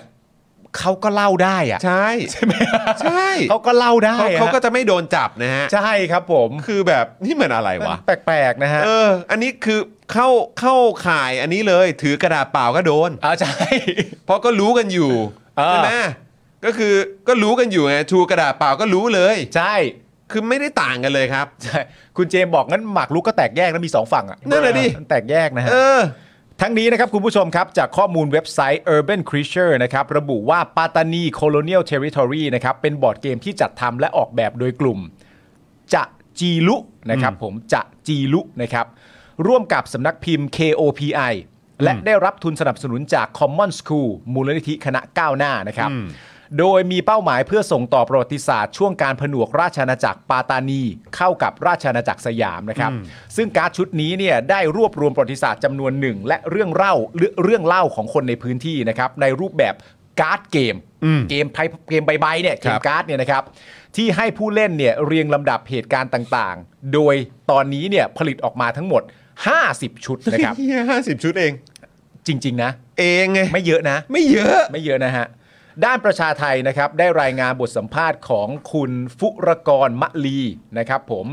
ซึ่งเป็นเจ้าของร้านกาแฟที่เจ้าหน้าที่เข้าไปยึดบอร์ดเกมที่ว่าเนี่ยนะฮะ ครับ โดยเล่าว่าเจ้าหน้าที่เนี่ยบอกว่าข้อความและรูปภาพเนี่ยนะครับที่ปรากฏในการ์ดเกมแต่ละใบเนี่ยอาจหมินเหมต่อการผิดกฎหมาย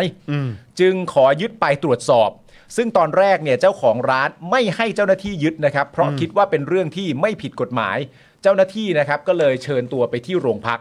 ซึ่งเจ้าของร้านเนี่ยก็ปฏิเสธ เพราะว่าไม่มีทนายไปด้วยนะครับผมบอกว่าจะไปถ้าจะไปจะไปพร้อมทนายอย่างเดียวนะครับหลังจากนั้นเนี่ยเจ้าของร้านได้โทรศัพท์ไปปรึกษาทนายของศูนย์ทนายความมุสลิม ประจำจังหวัดยะลา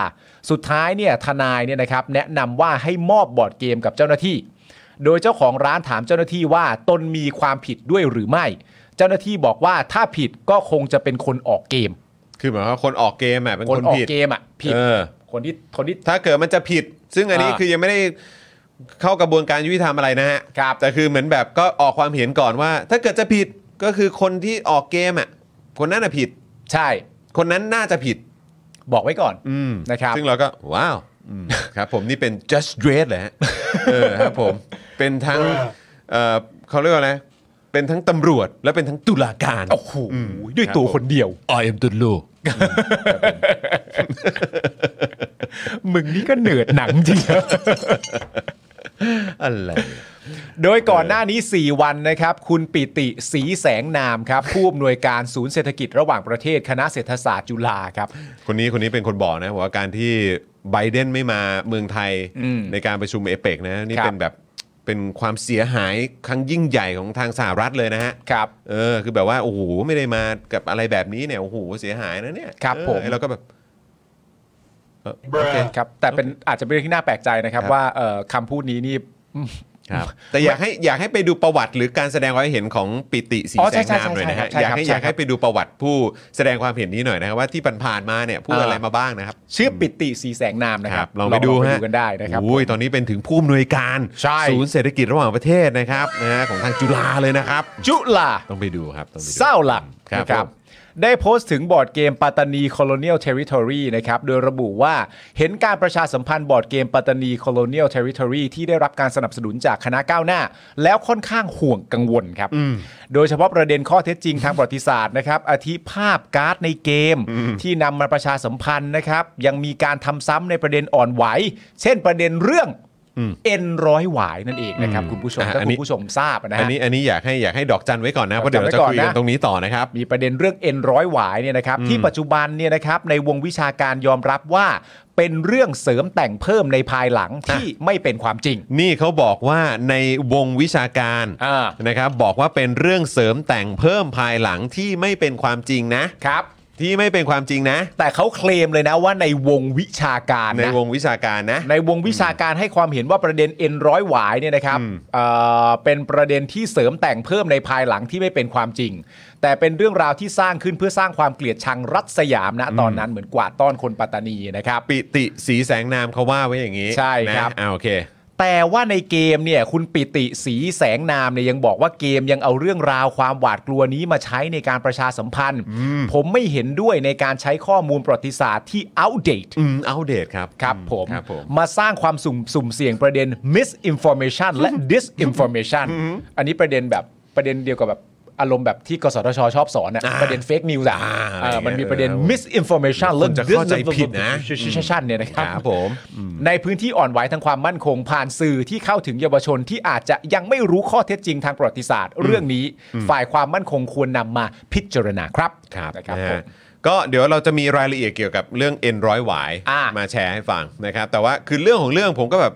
ฮะปิติสีแสงนาม ครับ ซึ่งเป็นถึงผู้อำนวยการศูนย์เศรษฐกิจ ครับ ระหว่างประเทศนะฮะของ อ่า จุฬาเนี่ยนะครับ ก็บอก อ่า ว่าโอ้ยไอเรื่องเอ็นร้อยหวายเนี่ยปัจจุบันเนี่ยในวงวิชาการเนี่ยนะเขายอมรับว่าเป็นเรื่องเสริมแต่งเพิ่มในภายหลังที่ไม่เป็นความจริง ใช่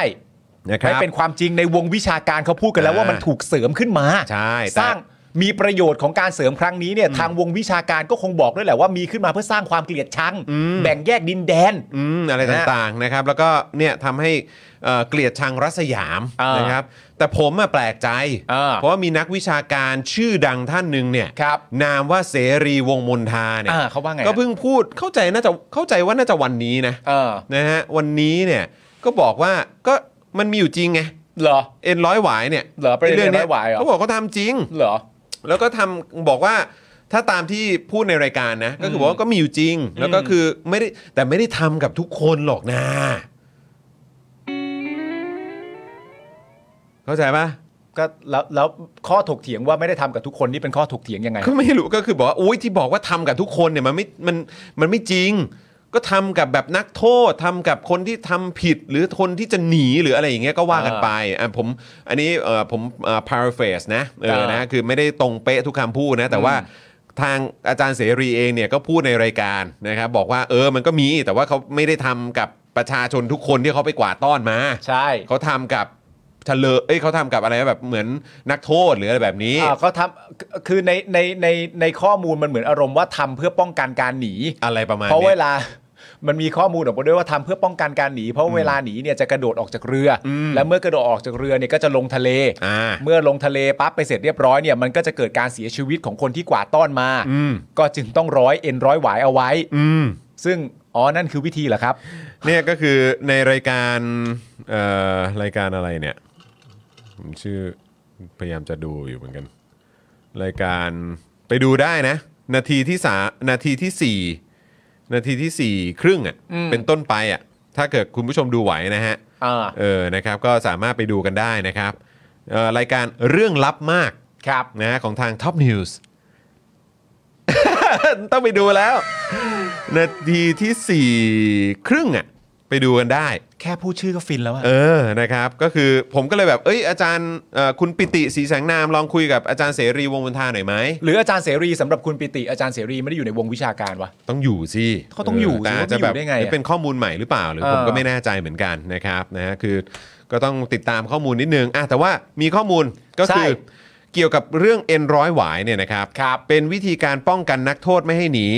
โดยใช้วิธีร้อยหวายที่เอ็นเหนือส้นเท้าแล้วผูกพ่วงต่อกันหลาย ๆ คนเพื่อป้องกันไม่ให้หนี ครับ โดยเบื้องต้นคือมีการระบุว่าการกวาดต้อนเฉลยศึกชาวปาตานีนะครับ นับตั้งแต่ในสมัยพระบาทสมเด็จพระพุทธยอดฟ้าจุฬาโลก รัชกาลที่ 1 ครับ ผลของสงครามครั้งนี้สยามเป็นฝ่ายได้รับชัยชนะทำให้มีกว่ามีการกวาดต้อนประชาชนและกลุ่มบุคคลฝ่ายต่างๆ ของปาตานีมาเป็นเฉลยศึก ครับ โดยให้ขึ้นไปอยู่ที่กรุงเทพ ต่อมามีการระบุว่าการกวาดต้อนกลุ่มประชาชนและบุคคลฝ่ายต่างๆ ของปัตตานีที่เป็นเฉลยศึกให้ขึ้นไปที่กรุงเทพ ตามเนี่ยเอ่อได้ใช้วิธีร้อยหวายที่เอ็น เพื่อป้องกันไม่ให้คนเหล่านั้นกระโดดจากเรือลงทะเลหลบหนี ครับ อ่านะครับนะครับ ก็ต้องไปเช็คกันดูนะครับ เพราะว่าเอ่อคุณปิติว่าอย่างหนึ่ง ใช่ นะครับ ส่วนอาจารย์เสรีก็ให้ข้อมูลมาวันนี้นะครับ ก็เลยแบบเอ๊ะต้องยังไง สรุปมันเกิดขึ้นจริงไหม เออ สรุปมันมีจริงไหมครับ ใช่ นะฮะเพราะว่าคือเหมือนเอ่อเท่าที่อ่านจากข้อความเหล่านี้เนี่ยก็คือบอกว่าเหมือนเป็นเรื่องเสริมเติมแต่ง เรื่องเสริมแต่งเพิ่ม ใช่ ในภายหลังที่ไม่เป็นความจริง อืม นะครับ ก็เลยแบบเอาแล้วสรุปเกิดขึ้นจริงไหม คือประ ห เด็น รือว่านับแค่ว่าก็เกิดขึ้นจริงแต่ไม่ได้ทำกับทุกคน ใช่ ทำแค่กับนักโทษ หรือว่า เออ ทำแค่กับคนที่เขากลัวจะหนีเท่านั้น ใช่ สรุปว่ามันเกิดขึ้นจริงหรือมันเกิดขึ้นไม่จริงครับ เพราะประเด็นเรื่องการเสริมแต่งเนี่ย มันก็ต้องนับกันด้วยว่า มันเป็นการเสริมแต่งออกมาจากประเด็นไหนอะ อืม หมายถึงว่าเป็นการเสริมแต่งออกมาจากประเด็นว่าการเรื่องประเด็นเอ็นร้อยหวายไม่มีอยู่จริง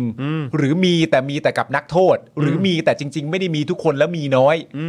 หรือว่าจะย้อนต่อไปก็คือว่ามันพูดกันว่ามีการเกณฑ์คนมา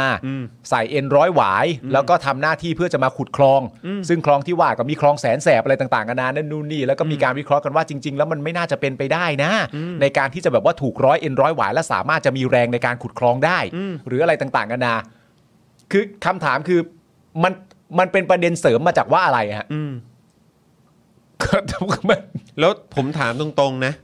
ไอตัวเจ้าหน้าที่อ่ะคือพอไปเห็นโพสต์ของไอ้นี่พูดกันขึ้นมาแล้วโอ้ยตายแล้วไม่ไหวแล้วเนี่ย ผมถามจริงไอ้วิธีการแบบนี้มันคือวิธีการที่คุณมุ่งหวังให้มันเกิดสันติภาพในสามจังหวัดชายแดนภาคใต้จริงๆเหรอครับ ไม่มีหมายค้นแต่ขอยึดเกมไปตรวจสอบก่อนเนี่ยฮะ แล้วกับบอร์ดเกมเนี่ยนะ วิธีการเนี่ยนะฮะ ขณะที่ล่าสุดนะครับ คุณผู้ชมครับ เพจจะจุลีบอร์ดเกมเนี่ยนะครับ ผมซึ่งเป็นผู้ออกแบบและจัดทำบอร์ดเกมปัตตานี Colonial Territory นะค จะ รับ จะจะจีลุ อาจะจีรุ เออ ขออภัยค จะจี รับ รุ จะจีรุนะครับผม บอร์ดเกมอืม บอร์ดเกมนะครับที่เป็นคนจัดทำบอร์ดเกมปัตตานี Colonial Territory นะครับได้โพสต์ข้อความถึงเหตุการณ์ที่เกิดขึ้นว่า ทางคณะผู้จัดนะครับรู้สึกเสียใจและหวั่นเกรงต่อการกระทำของเจ้าหน้าที่รัฐ เพราะฉะนั้นก็เป็นการตอบคำถามคุณจรว่าทำแบบนี้มันทำให้ประชาชนรู้สึกถึงสันติภาพหรือเปล่าคำตอบก็น่าจะเป็นว่าไม่นะครับ เพราะคณะผู้จัดรู้สึกเสียใจ และหวั่นเกรงต่อการกระทำของเจ้าหน้าที่รัฐนะครับ ขอยืนยันว่านี่เป็นสิทธิเสรีภาพในการแสดงออก พูดร้องหรือเล่นเกมฮะนะครับ ตราบใดที่ไม่ได้ไปละเมิดสิทธิของคนอื่น เจ้าหน้าที่ตำรวจควรตระหนัก และปกป้องคุ้มครองสิทธิดังกล่าวนี้ ไม่ใช่เป็นผู้ละเมิดเสียเอง ผู้คนในสังคมนี้ควรมีสิทธิ์ที่จะจำเหตุการณ์เรื่องเล่า ที่ไม่ใช่ความทรงจำเดียวกันกับศูนย์กลางอำนาจรัฐ และเราขอยืนยันว่าการละเมิดเสรีภาพครั้งนี้ เป็นการละเมิดสิทธิขั้นพื้นฐานที่มนุษย์ทุกคนพึงมีนะครับ ผมก็มานั่งเปิด อ่านหนังสือแบบประวัติศาสตร์ของเด็กชั้นนักเรียนป .6 เนี่ย เออ ผมว่ามันก็เป็นตัวอย่างที่ดีนะฮะที่เป็นแบบเหมือนประวัติศาสตร์ ชุดประวัติศาสตร์ที่ส่วนกลางเนี่ยก็ อยากให้เรารู้ อยากให้เรารู้อะฮะ ว่าเห็นว่ามีความสำคัญใช้คำนี้ แล้วถ้าเกิดเราตั้งคำถามกับสิ่งเหล่านี้มันผิดหรือเปล่า ครับ แล้วเราไม่สามารถคิดเป็นอื่นได้เลยเหรอครับ หรือเราไม่สามารถตั้งข้อสงสัย หรืออะไรต่างๆ กับเรื่องราวเหล่านี้ได้เลยเหรอครับ ครับ เมื่อวานเราก็เพิ่งพูดคุยกับประเด็นกันไปเรื่องนักข่าวตั้งข้อสงสัยนะฮะ อืม ใช่ อย่างที่ผมบอกไปครับ อย่างประวัติศาสตร์ของป .6 เนี่ย อืม หนังสือเรียนรายวิชาพื้นฐานเนี่ย อืม ก็ข้ามเหตุการณ์ 6 ตุลาไปเลย ไม่มีเหรอ ไม่มี เหรอไม่ไม่มีวะ แบบเนี้ยยังไงดีอะ เออ แล้วอย่างนี้ถ้ามีเหตุ กา การ รณ์ ตกหล่นทางประวัติศาสตร์เรื่องแบบเนี้ย เออ คือผมก็อยากทราบว่าอย่างท่านที่ออกมาแสดงความเห็นต่าง ๆ เหล่าเนี้ย อ่า อ่ะผมไม่ต้องเจาะจงใครก็ได้นะ อืม แต่ว่าก็คือแบบมีจะมีความกังวลห่วงใยในเรื่องเหล่านี้หรือเปล่า เออ เพราะอันนี้คือเขาเป็นบอร์ดเกมที่ทำออกมาแค่ 50 ชุดเองนะ ใช่ แล้วอย่างนี้ถ้าสมมติว่าเราคิดต่อยอดไป ถ้าเกิดมีบอร์ดเกมอันใดอันหนึ่งขึ้นมา แล้วทำแล้วแบบไล่ไล่เล่าเรียงเหตุการณ์แล้วมีเหตุการณ์ 6 ตุลาด้วยเนี่ย แล้วมีบอร์ดเกมอ่ะ มันจะถูกใครเข้ามาจับกลุ่มปะ ไม่แน่ใจอ่ะ เนอะ ไม่แน่ใจจริงๆนะฮะบอร์ดเกมครับ ครับ บอร์ดเกมในประเทศไทยของเราก็ถูกเข้ายึดไปตรวจสอบแล้ว นะครับ คือบ อร์ แบ ด บ เกมฮะ อย่างที่บอกครับถือเขาเรียกอะไรถือถือกระดาษเปล่าก็คงโดนนะครับ ใช่ครับ โล่งๆเลยฮะ โล่งๆเลยฮะ อืม ออกมายืนชุมนุมแล้วถือกระดาษเปล่าก็โดนได้อ่ะ อืม ไม่รู้ไปเจ็บยังไง ด้วย ไม่รู้จริง เอออ่ะโอเคนะครับ ยังมีอีกเรื่องหนึ่งแต่ว่าอันนี้ก็เป็นเหมือนแบบอารมณ์ข่าวเมาส์นะฮะ เมาส์มอยเมาส์มอย เเมา เมาส์มอย ยส์มอเมาส์มอยก็เหมือนกับที่เอ่อคุณธนาธรก็บอกว่าเรื่องบางเรื่องมันไม่ได้อยู่ในการควบคุมของพวกเรา ใช่ การควบคุมของพวกเราที่มันทำได้ชัดเจนแน่นอน คือเมื่อถึงเวลาเลือกตั้งเนี่ยคุณมีสิทธิ์ของคุณคุณต้องออกไปใช้สิทธิ์กัน ใช่ แต่ว่า นะครับ สิ่งที่คุณธนาธรไม่รู้ก็คือว่าเราชอบเมาส์ไง เออชอบเมาส์ครับ ชอบเมาส์กันนะครับชอบดูแล้วก็อยากรู้แบบเฮ้ยยังไงวะ ครับผม คือแบบตีมาวะ อันนี้ หรือว่าอะไร เฮ้ยว ะ มึงตีนเมื่อ หรือ วา ว่าแบบเฮ้ยอันนี้มันเป็นแบบเป็นแผนอะไรสักอย่างหรือเปล่าวะหออะไ จริง ๆ อ่ะ แยกกันแล้วตีทีหลังเมื่อวาอย่างเงี้ย ชอบชอบเรื่อง หรือเป เมาส์ล่านี่ชอบ วะ มาก อยากรู้ครับอยาก เพราะเราเป็นสื่อ คบ ปลอมๆอยู่แล้วเล่าเรื่องอะไรก็ได้ไง ได้ได้ ใช่ไหม ได้อ่ะเดี๋ยวเราเดี๋ยวเราช่วยช่วยๆกันหน่อยละกันเนาะ อ่าอ่าอ่าน นะครับอ่ะก็อันนี้เป็นประเด็นครับนะฮะที่เกี่ยวกับเรื่องของการย้ายพงย้ายพักอะไรต่างๆกันนะครับ วิษณุเครืองามนะครับ บอกว่าประวิทย์เนี่ยเขาพูดเล่น พูดเล่นนะพูดเล่นนะ หลังประวิทย์หลุดปากว่าพักพลังประชารัฐกับพักรวมไทยสร้างชาติเป็นพักเดียวกัน อ่าพูดเล่นเหรอ พูดเล่น อ๋อไม่ได้ ซึ่งเราเชื่อได้อยู่แล้วแหละ เพราะว่าก็เป็นถึงขั้นองค์วิษณุนะครับ แล้ววิษณุเอาคำพูด วิษณุถามประวิทย์ไหมหรือวิษณุแบบรู้ ผม อ ว่า ยู่แก่ รู้แหละ รู้อยู่แก่ใจ รู้หละรู้แหละ ว่าคำพูดเหล่านั้นน่ะมันพูดเล่น ก็คือรู้รู้รู้ว่าพูดเล่น เออ เป็นภาษาพูด เออ ใครไปแหย่ท่านเนี่ยก็พูดทำนองว่าเป็นหน่อเนื้อเชื้อไขเดิม อืม เออ นี่คืออะไรเหมือนหน่อไม้อะไรอย่างเงี้ยเหรอ เออ มแต่สุดท้ายเนี่ยก็ไปแตกเป็นสองพักอยู่ดีคืออันนี้คืออะไรเขาเรียกว่าเป็นสปอร์หรือเป็นอะไร ฮะ เขาเขาเรียกว่าเป็นเป็นสายพันธุ์อะไรพี่ใหญ่แบบ แบ่ง ที่ เซลล์ เออแบบแบ่งเซลล์แตกหน่อได้เนี่ย อันนี้เขาเรียกว่า สัตว์เซลล์เดียว เออคือยังไงฮะเอออ๋อคือเคยเป็นสัตว์เซลล์เดียว แล้วตอนนี้แบบแยกหน่อได้เหรอฮะ ใช่ คือ เขาเรียกว่าอะไรนะถ้า ถ้า เป็น คุณผู้ชมทราบนี่ช่วยบอกแบบศัพท์ทางวิชาการมาหน่อยนะฮะว่าสิ่งมีชีวิตประเภทนี้นี่คือยังไงฮะ มันเหมือนทำอะไรนะ ป กับ ระเภทที่ว่าเป็นหน่อเนื้อเชื้อไขเดิม แต่สุดท้ายก็ไปแตกเป็นสองพักอยู่ดี เออ แบบเนี้ยมันตีความว่าเป็นสิ่งมีชีวิตประเภทไหนฮะช่วยแชร์ให้ให้หน่อยนะ หรือมันเป็น ออ ต้นไม้ว่าทำกิ่ง ไม่รู้เหมือนกัน เออนะครับอ๋อเป็นเหมือนแบบเขาเรียกว่าอะไรอ่ะ เหมือน เขาเรียกว่าตอนกิ่งอะไรเหรอ เออไม่รู้ไม่รู้ ผม ศัพท์อะ ไม่ไม่ไม่รู้อะมีบ้าแล้วอ๋อเป็นอะมีบ้า อะมีไฮดรา เป็นไฮดราแล้วฮะเออ ไฮดราต้องสู้กับชิลนะครับ เออครับผมเออไฮดรานี่เมื่อก่อนเป็นวงนะฮ ะ ใช่ใช่ใช่ใช่ครับ ผมหนอนปลาปัวไม่ได้สิ อันนี้อยู่ในแผ่นดินไทยฮะ ใช่ เออด้ามขวานทอเนี่ยงะฮะ ไม่รักชาติอีก เอ แล้ว อไม่ได้นะฮะเออ ไฮดรา คบผม ราเลยฮะ โอ้โหเป็นลาเลยเหรอเชื้อลาเลยเหรอครับเออ ปรสิตเอเลี่ยนเลยเหรอ เอเลี่ยนเลยนะฮะอืมนี่เหมือนไฮดราชัดๆอืมเรียกกับตันอเมริกาด่วนอุ้ย พารามีเซียม เออ อะมีบ้าหนอน อ๋อหนอนอืม อ๋อ ลักษณะคือเด่นคือ ไม่มีสมองและไม่มีหัวใจ ตัวไหน ตัวอะไรฮะ เห็บหมาเห็บหมาไม่ เอ้ย ใช่ เห็บฮะหมาไม่ใช่มั้งมัน หมาไม่ แตกหน่อไม่ได้ ใช่เห็บหมา ยีสแตกต์หน่อ เหรอฮะ ไม่ได้ ขยายพันธุ์ด้วยกันอันนี้คืออะไรเบิร์ดเบิร์ดดิ้งเหรอฮะ บัดดิ้งอ่ะแปลว่าอะไร ครับ ัด บ ดิ้ ผ ง มโอ้ครับผม เป็นไวรัสเลยเหรอ ครับคุณ เป็นสัตว์เซลล์เดียว คุณพลอยรู้ว่าโอ้เชื่อมโยงกันไปหมดเลยฮะตอนนี้ ใช่ครับ ครับผมสายสายพันธุ์เดียวกับเฟิร์นเหรอครับ เอ้ยเป็นไปได้นะ แตกหน่ออ่ะ ครับผม พยาธิตัวตื่นเด้อไม่ใช่ เอ้ย แล้วโอ้โหอย่างนั้นเลยเหรอฮะหนอนศพเลยฮะโอ้โหครับผม คุณโจกแล้วสังคังสังคังไม่น่าเกี่ยวนะสังคังแตกหน่อฮะ เป็นปลากุเลาไม่ใช่ ไม่ ฮะ ใช่ เออ ฮะ ไม่ได้ฮะอย่าให้ปลากุเลาแปดเปื้อน แล้ว ฮะ ปลากระเราแปดเปื้อน ครับ เห็ด ผม เออเห็ด เห็ด เห็ด เออว่ะเหมือนเห็ดไหมเออเนาะครับผม พยาธิ ฟังฟังกัสเหรอฟังฟัง ฟังกัสเชื้อรา เห็ด ฟัง เห็ดปี อะ นึกอะไรไม่ออก กูว่าอะไรนี่ต้องเป็นกิฟสันแล้วแหละเชื่อกู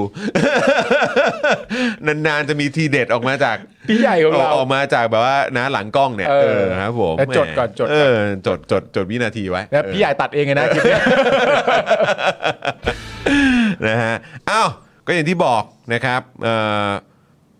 องค์วิษณุบอกว่าเฮ้ยพูดเล่นเป็นภาษาพูดใครไปแย่ท่านก็พูดทำนองว่าเป็นหนอนเนื้อเชื้อไขเดิม แต่สุดท้ายก็ไปแตกเป็นสองพักอยู่ดี ส่วนจะครอบงำกันได้หรือไม่ตนไม่ทราบ แต่มันไม่สามารถครอบงำในทางกฎหมายได้นี่นะฮะ ครับ แต่หากจะมีการร้องก็ต้องไต่สวนกัน แต่จะจับประเด็นจากคำพูดดังกล่าวไม่ได้ นี่นะฮะชี้ผมว่าดูเหมือนส่งชี้ขาดจากมุมมองเอ่อท่านวิษณุนะฮะ ชี้ขาดเลยเหรอ เออก็ชี้ขาดจากมุมมองท่านไง เออเออ มุมมองท่านเอ เอ อ อ แต่ว่ามันไม่ได้มีผลกับคนอื่นนะไปทำได้เอออนะครับแต่จากมุมมองท่านท่านมองว่าอย่างนี้ ใช่ เพราะมันเป็นการพูดหยอกล้อเล่นคำ เหรอ เออ อืม ซึ่งตอนที่ประวิทย์พูดเนี่ยตนเนี่ยก็ฟังอยู่นะท่านวิษณุเองก็ฟังอยู่ อ่า แต่คำว่าครอบงำกันนั้นเนี่ยในกฎหมายมันคือความผิด อ่า ซึ่งมันต้องมีพฤติกรรมไง อืม แต่นี่มันเพียงคำพูดไง อ่า เข้าใจไหมฮะ พูดออกมาเป็นงั้น คิดคิดคิด พูดพูดเล่นเฉยๆแหละ ครับผม เอออื มนะฮะโดยวิษณุก็ย้ำด้วยนะครับว่าประยุทธ์เนี่ยสามารถไปเป็นสมาชิกพักไทยพักรวมไทยสร้างชาติได้นะครับอ้าวไม่ไปพักพักโบเหรออืมนะฮะ เทิดไทยเหรอ เออเทิดเทิดไทยอ่ะ เทิดไทย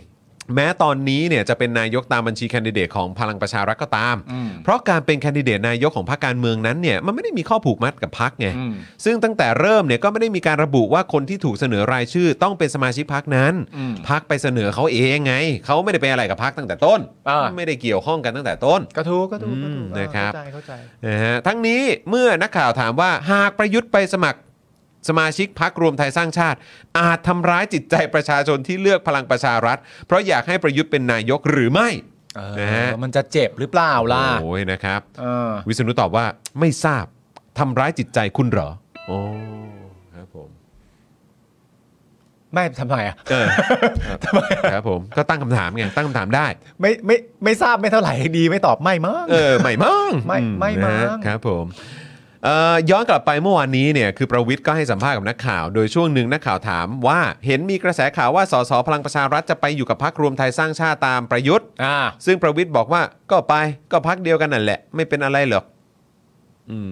อันเนี้ยพูดเล่น อันนี้พูดเล่น มันไม่มีพฤติกรรมบ่งบอกนั้นไม่ได้ ใช่ครับมันเป็น ไม่ได้ เพียงแค่คำพูด ใช่ นะครับ คำพูด และเมื่อนักข่าวถามว่าแสดงว่าสองพักนี้เนี่ยเป็นพักพี่น้องกันใช่หรือไม่ อ่า ประวิทย์ก็บอกว่าเออเขารู้จักกันกับพักเดียวกันอืม อันนี้พูดเล่น พูดเล่น พูดเล่น ออ เพราะมันไม่ได้มีพฤติกรรม ก็รู้ ไง จักกันไง มันเป็นแค่คำ ก็รู้ พู จั ด กกันเฉย เออ รู้ มัน จัก เป็น กันแล้วมันผิดเหรอ ใช่ เออรู้ รู้ จัก จัก กั กัน นแล้วมันผิด มันผิด ที่ไหนอ่ะ เออนะ เออเหมือนที่เขาบอกว่าเขามีเพื่อนดีให้ยืมนาฬิกาผิด เออใช่ ไม่ผิด เออโดยเมื่อวานนี้นะครับยังมีข่าวเมาส์นะครับว่าประวิทย์เนี่ยเรียกสสพลังประชารัฐเนี่ยเข้าไปคุยเป็นรายคนเลยนะ โอ้ว้าว เพื่อถามว่าจะอยู่กับพลังประชารัฐต่อไป หรือจะย้ายไปพักอื่น เอ้ย หากสสคนไหนบอกว่าจะอยู่กับพลังประชารัฐต่อไปเนี่ยประวิทย์เนี่ยจะให้สสคนนั้นเซ็นชื่อกำกับเป็นหลักฐานด้วยนะครับ นี่ข่าวเมาส์นะ อันนี้ข่าวเมาส์นะครับ เมาส์เมาส์ ซึ่งเนื้อหาในเอกสารที่เซ็นเนี่ยมีใจความประมาณแว่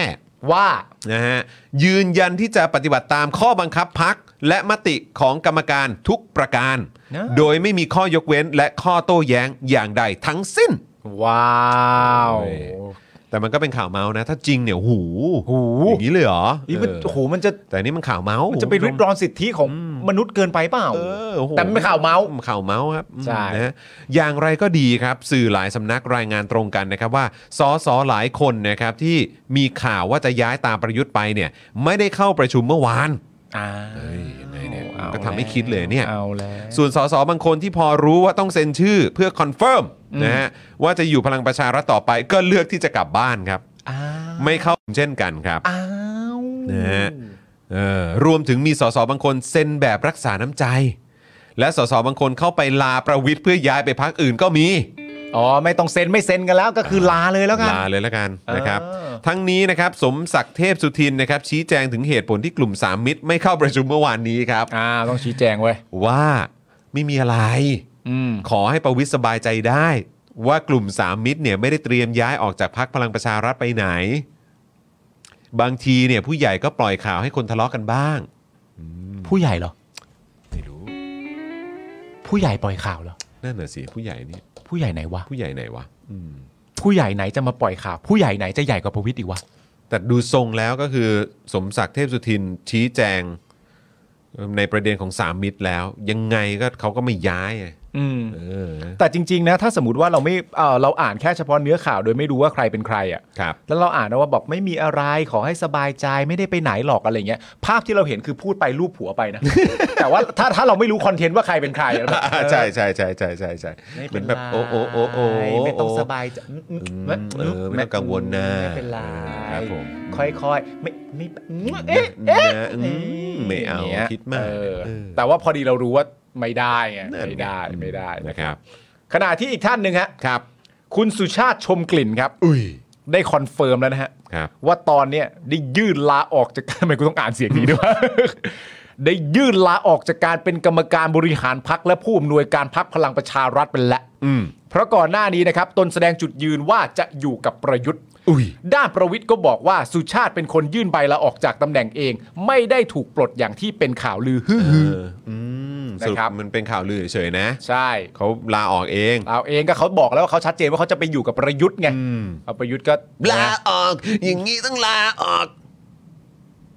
บิลลี่โอแกน อ่าครับผม ครับผม ครับเอ๊ะ พี่บิลลี่เขามีจุดยืนทางการเมืองยังไงนะฮะ อ่าชัดเจน อ่าชัดเจน ชัดเจนชัดเจนนะครับผม ครับ อีกหนึ่งปอที่ต้องพูดถึงก็คือปรับรูปโป่งเป่าปินป่า อีกก็ปอไง เออป๊อก อ๋อปอ เอ ป อ อ นี่ โท ป๊ ษ อก โทษ แหม โทษ ไม่ใช่ อ๋อ ปรับปุ๊บปง ปรับปุ๊บโป่งเป่าปินป่า ไม่ไม่ใช่เออ ปอนี่ก็คืออนุพงษ์เผ่าจินดา ครับ หลังจากหลังจากมีการแชร์ภาพเอกสารนะครับ ที่ประกาศในราชกิจจานะครับ เกี่ยวกับการแปลงสัญชาติ โอ้โหอันนี้ ของไทย โอ้โห ที่มีชื่อของตู้ห้าว ตู่เห่า พี่ห้าวพี่ห้าวมาอีกแล้วนะครับ โอ้พี่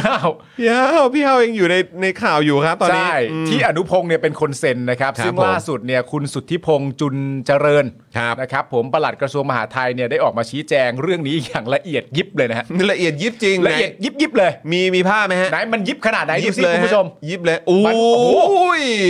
อะไรวะเนี่ย มาแบบ แม่งเอ้ยกูนึกว่าบอลลูนสี ยิบมากกูนึกว่าบอลลูนสี โอ้โห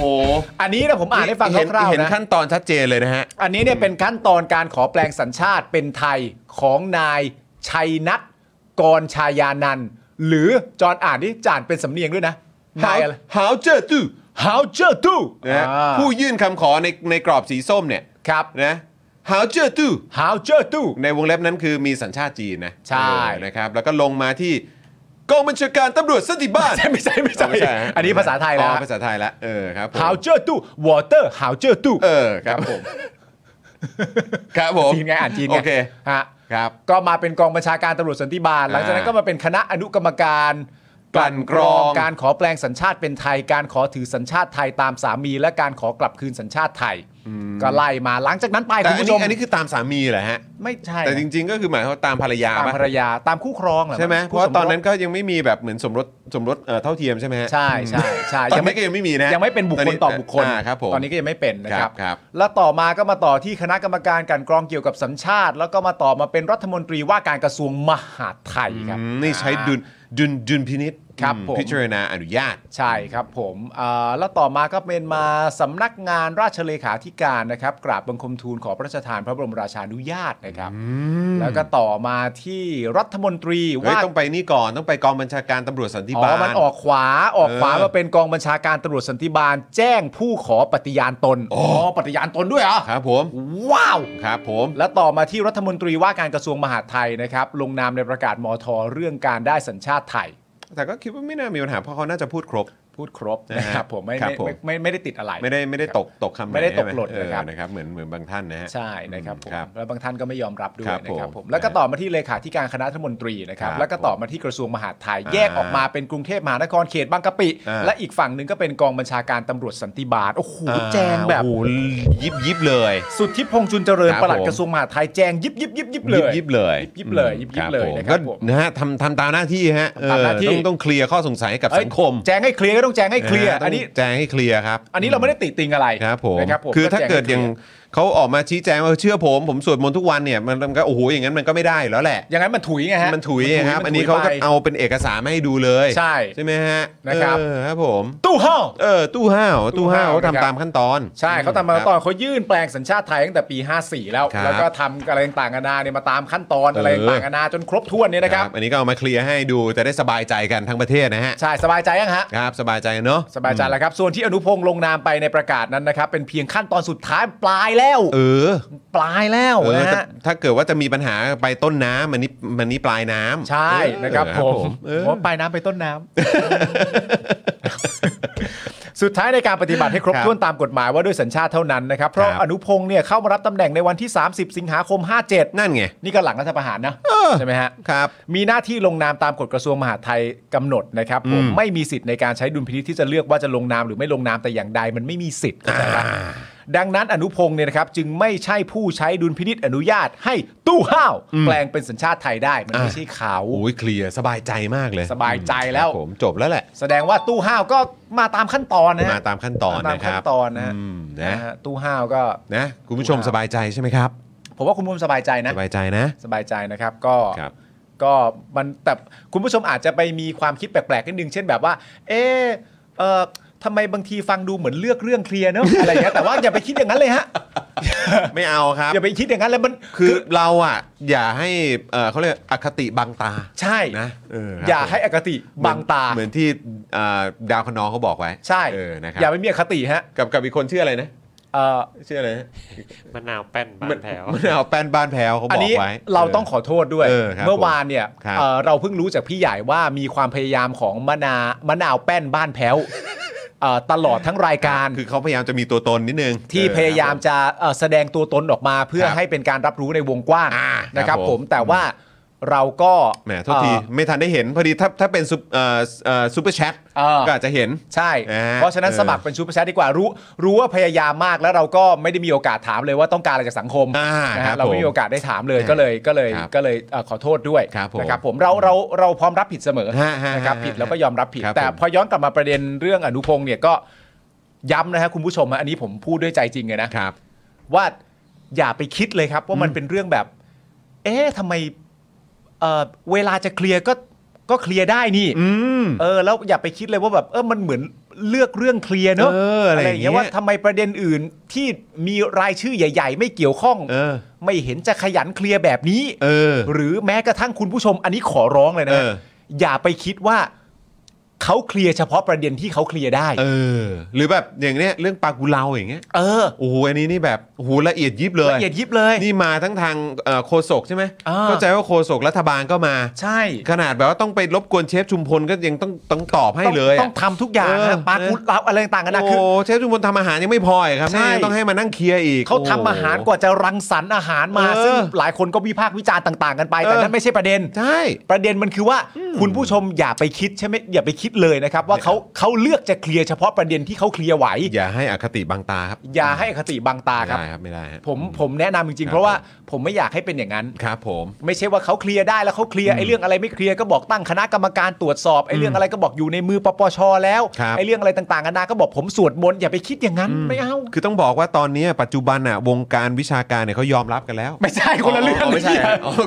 คนละเรื่องอันนั้นมันปิติ อ๋อโอเคอีกท่านหนึ่ง มัน โทษที ปิติ โทษที มันปิติ อืม คนละเรื่องแล้ว กเรื่องหนึ่งโทษที นะครับ โทษที อย่า ครับ อย่าไปอย่าไปคิดอะไรอย่างนั้นเลยฮะ ครับครับครับ มองโลก เห็นไหมคุณอริสราโอ้โล่งอก ใช่ อ่าครับ มองโลกด้วยสายตาที่สดใสครับ อ่าครับผม อย่าไป นะ คิด ครับ ขอให้เชื่อมั่นฮะ เออ ขอให้เชื่อมั่น ครับ เรามีรัฐบาลแบบนี้ครับ ฮะ เรามีรัฐบาลแบบนี้ก็อยากให้คุณผู้ชมเชื่อมั่นในประชาชนครับ นี่คุณราหูบอกว่ามะนาวนี่เออมะนาวแป้นแหกด่าคนดูไม่ได้นะเลยไปไม่ถึงพิธีกร เออมัน เออ เขาแต่แต่พี่ใหญ่เล่าให้ฟังว่า ฮะ เขาเขาไม่ได้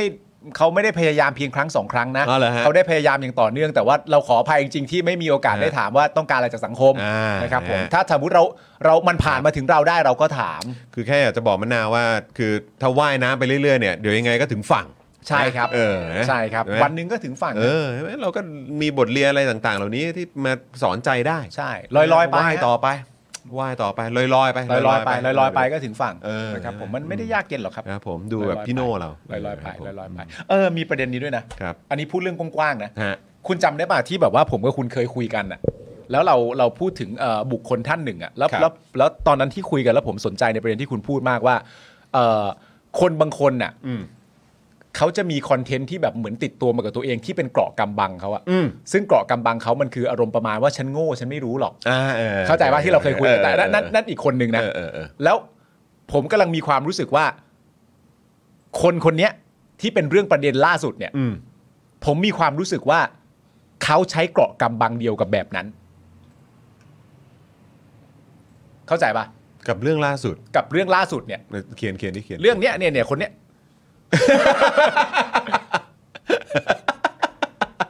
เนี่ยเนี่ยเนี่ยคนเนี้ย อ๋อโอเคโอเค เนี่ย โอเคอ่าฮะ แต่ว่าตอนที่เราพูดตอนแร แร ก กคือ เนี่ยเรา ใช้อ่าคือใช้วิธีการเดียวกัน ผมว่าเขามีวิธีนั้น โอเคโอเค ติดตัวมาไว้ อืมอืมอืม ด้วยรูปแบบว่า ไม่ว่าจะมีใครพยายามที่จะมองให้ไปข้างหน้า อืม เขาจะมีคอนเทนต์นี้ติดตัวว่าแบบว่าอารมณ์แบบใครเก่งคนนั้นก็อย่างนั้นไปเถอะครับ ใครเก่งคนนั้นก็อย่างนี้ไปเถอะครับ แต่ว่า ส่วนข้าพเจ้า ส่วนส่วนข้าพเจ้าคนอย่างผมก็ ผมก็สุดผมก็ได้ประมาณแค่นี้แหละครับ เออ เขามีอันเนี้ยติดตัวไว้ อ่าเออ ซึ่งตอนแรกที่ ทำในสิ่งที่ทำได้ ใช่ ซึ่งตอนแรกที่มึงพูดประเด็นก่อนหน้าเนี้ยในในอีกคนหนึ่งที่เป็นประเด็นเรื่อง มีเกาะกำบังเป็นเรื่องฉันไม่รู้เรื่องหรอกฉันมันโง่ติดตัว ผมว่ายังไม่เก็ตประเด็นคุณ เออ ที่คุณพูดนะ เออ ตอนนั้น โอเคโอเค แต่พอมาถึงคนเนี้ยแล้วผมมองย้อนกลับไปที่คุณพูดอะ เออ แล้วผมเข้าใจว่าเออกูเข้าใจแล้วว่าเกาะกำบังที่ว่า ใช้มุกนี้ฮะ เกาะกำบังที่ว่าฉันไม่ได้เรื่องอะ อืม มันมีคุณภาพแค่ไหน อืม กับความหล่อ เออ เออ อืม นั่นแหละ นั่นแหละครับคุณผู้ชม ผมเชื่อว่าคุณผู้ชมเข้าใจนะฮะ ผมเข้าใจ ครับผมครับผม